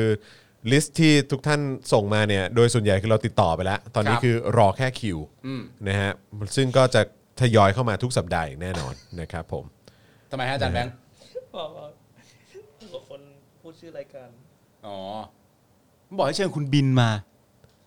คุณบิน คุณบินบรรลือฤทธิ์ คุณ เนี่ย บินผมว่าก็น่าจะแนวเดียวกับนี้ปะ น่าจะไม่มา แนวเดียวกับคุณกนกอ่ะเขาคงเขาคงไม่มา เขาไม่อยากร่วมเฟรมกับคุณเหรอ ใช่เป็นไปได้ เออครับผม อ้าวอ๋อไอติมมีแฟนแล้วครับ ตอนออกรายการบอกอยู่ อ้าวไอติม ครับ มีแฟนซะแล้วไอติมไม่โสดแล้วเหรอครับอืม ครับผมนะฮะอ่ะโอเคนะครับสองชั่วโมงละนะครับที่เราคุยกันมานะครับผมนะก็ขบคุณ สองชั่วโมงแล้วเหรอเนี่ย สองชั่วโมงครับผม โอ้โห นะฮะสนับสนุนทิ้งท้ายกันได้นะครับ เรากำลังจะปิดรายการแล้วนะครับ ทางบัญชีกสิกรไทย 0698975539 หรือสแกนเคอร์โคก็ได้นะครับผมนะฮะมีคนบอกให้เชิญมิสแกรนนะครับอ๋อก็คือคนล่าสุดที่เขาเพิ่งเพิ่งคว้าตำแหน่งไปใช่ไหม อืม เออคิดว่าเหมือนว่าทีมงานก็จะติดต่อไปนะ อืม เออนะครับแล้วก็คุณนวัดผมก็ติดต่อไป เออ ด้วยเหมือนกันนะครับนะฮะ น่า แต่ว่า คุยด้วย จะมาหรือเปล่าอันนี้ก็ต้องมาดูคิวกันอีกทีนะครับ ทักษิณน่ะ ทักษิณ มาไหม ทักษิณติดต่อไปนะ อืม ติดต่อไปนะ เหรอ เออ จริงปะ แต่ยังไม่มีเสียงตอบรับกลับมา อ้าวเหรอ เออใช่ โอเคโอเคโอเค ทางแบบพวกทหารพวกแน่นอนอ่ะพวกแบบประยุทธ์พวกอะไรพวกนี้ก็คือเราก็เชิญมาตั้งนานละ เขาว่าไม่มาเองอ่ะ ก็ไม่ มาเออครับผมบิ๊กแดงก็เชิญแล้วเหมือนกันก็ไม่มา อ้าวเหรอ ใช่ครับผมนะฮะ เนี่ยเนอะแล้วคนก็จะแบบว่า ชอบมาแบบอารมณ์ประมาณว่าแบบ เอ๊ะทำไมเชิญมาแต่นั่นนู่นนี่อะไรเงี้ยเชิญหมดแล้ว เชิญหมดฮะ ไม่มา เชิญหมดครับผมนะ ไม่ ฮะ มาจริงๆอะ ใช่นะครับผม บินบินไม่มาแน่นอนใช่ ใช่ ครับผมนะฮะโอเคนะครับ วันนี้ก็ขอบคุณทุกท่านมาก ๆ เลยนะครับนะฮะที่ติดตามพวกเรามานะครับ ก็พรุ่งนี้นะครับติดตามตั้งแต่บ่ายโมงได้เลยนะครับนะเออบ่ายบ่ายสองโทษทีนะครับบ่ายสองนะครับเราก็จะพูดคุยนะฮะกับแขกสุดพิเศษของเรานะครับ จะเป็นใครนะครับก็รอติดตามกันได้นะครับ ผมคิดว่าน่าจะเป็นอีกหนึ่งเทปนะครับที่ ผมว่าทำให้หลายต่อหลายคนเนี่ยได้รับข้อมูลแล้วก็มุมมองที่น่าสนใจด้วย มากๆอ่ะน่าจะเป็นอย่างนั้นเลยที สำหรับ เดียว สำหรับเราสองคนเนี่ยก็ตื่นเต้นมาก ๆ ที่ ครับ ที่เดี๋ยวจะได้คุยกับแขกของของเอ่อรับเชิญในวันพรุ่งนี้นะครับผม ครับ นะฮะแล้วก็ช่วงเย็นก็เช่นเคยนะครับ Daily Topics นะค ค รั รั บบ ก็ติดตามกันได้ มีคนถามถึงพี่โรซี่นะครับพี่โรซี่ก็ช่วงนี้เอ่อคุม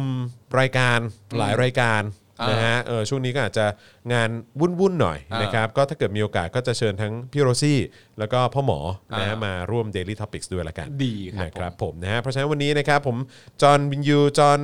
เว้นฟ้าจอห์นป้ายหน้านะค ค รั รั บบ เอ่อคุณปาล์มท่าแซะคุณปาล์มท่าแจ๊ะนะคครั รับบ คุณปาล์มคนคุกนะคฮะรับ เอ่อ แล้วก็อาจารย์แบงค์พลาสมานีออนนะครับพวกเรา 3 คนลาไปก่อนนะครับ สวัสดีครับ สวัสดี ายาย ครับ ครับผม Daily t o p i c กกับจอห์นวินยู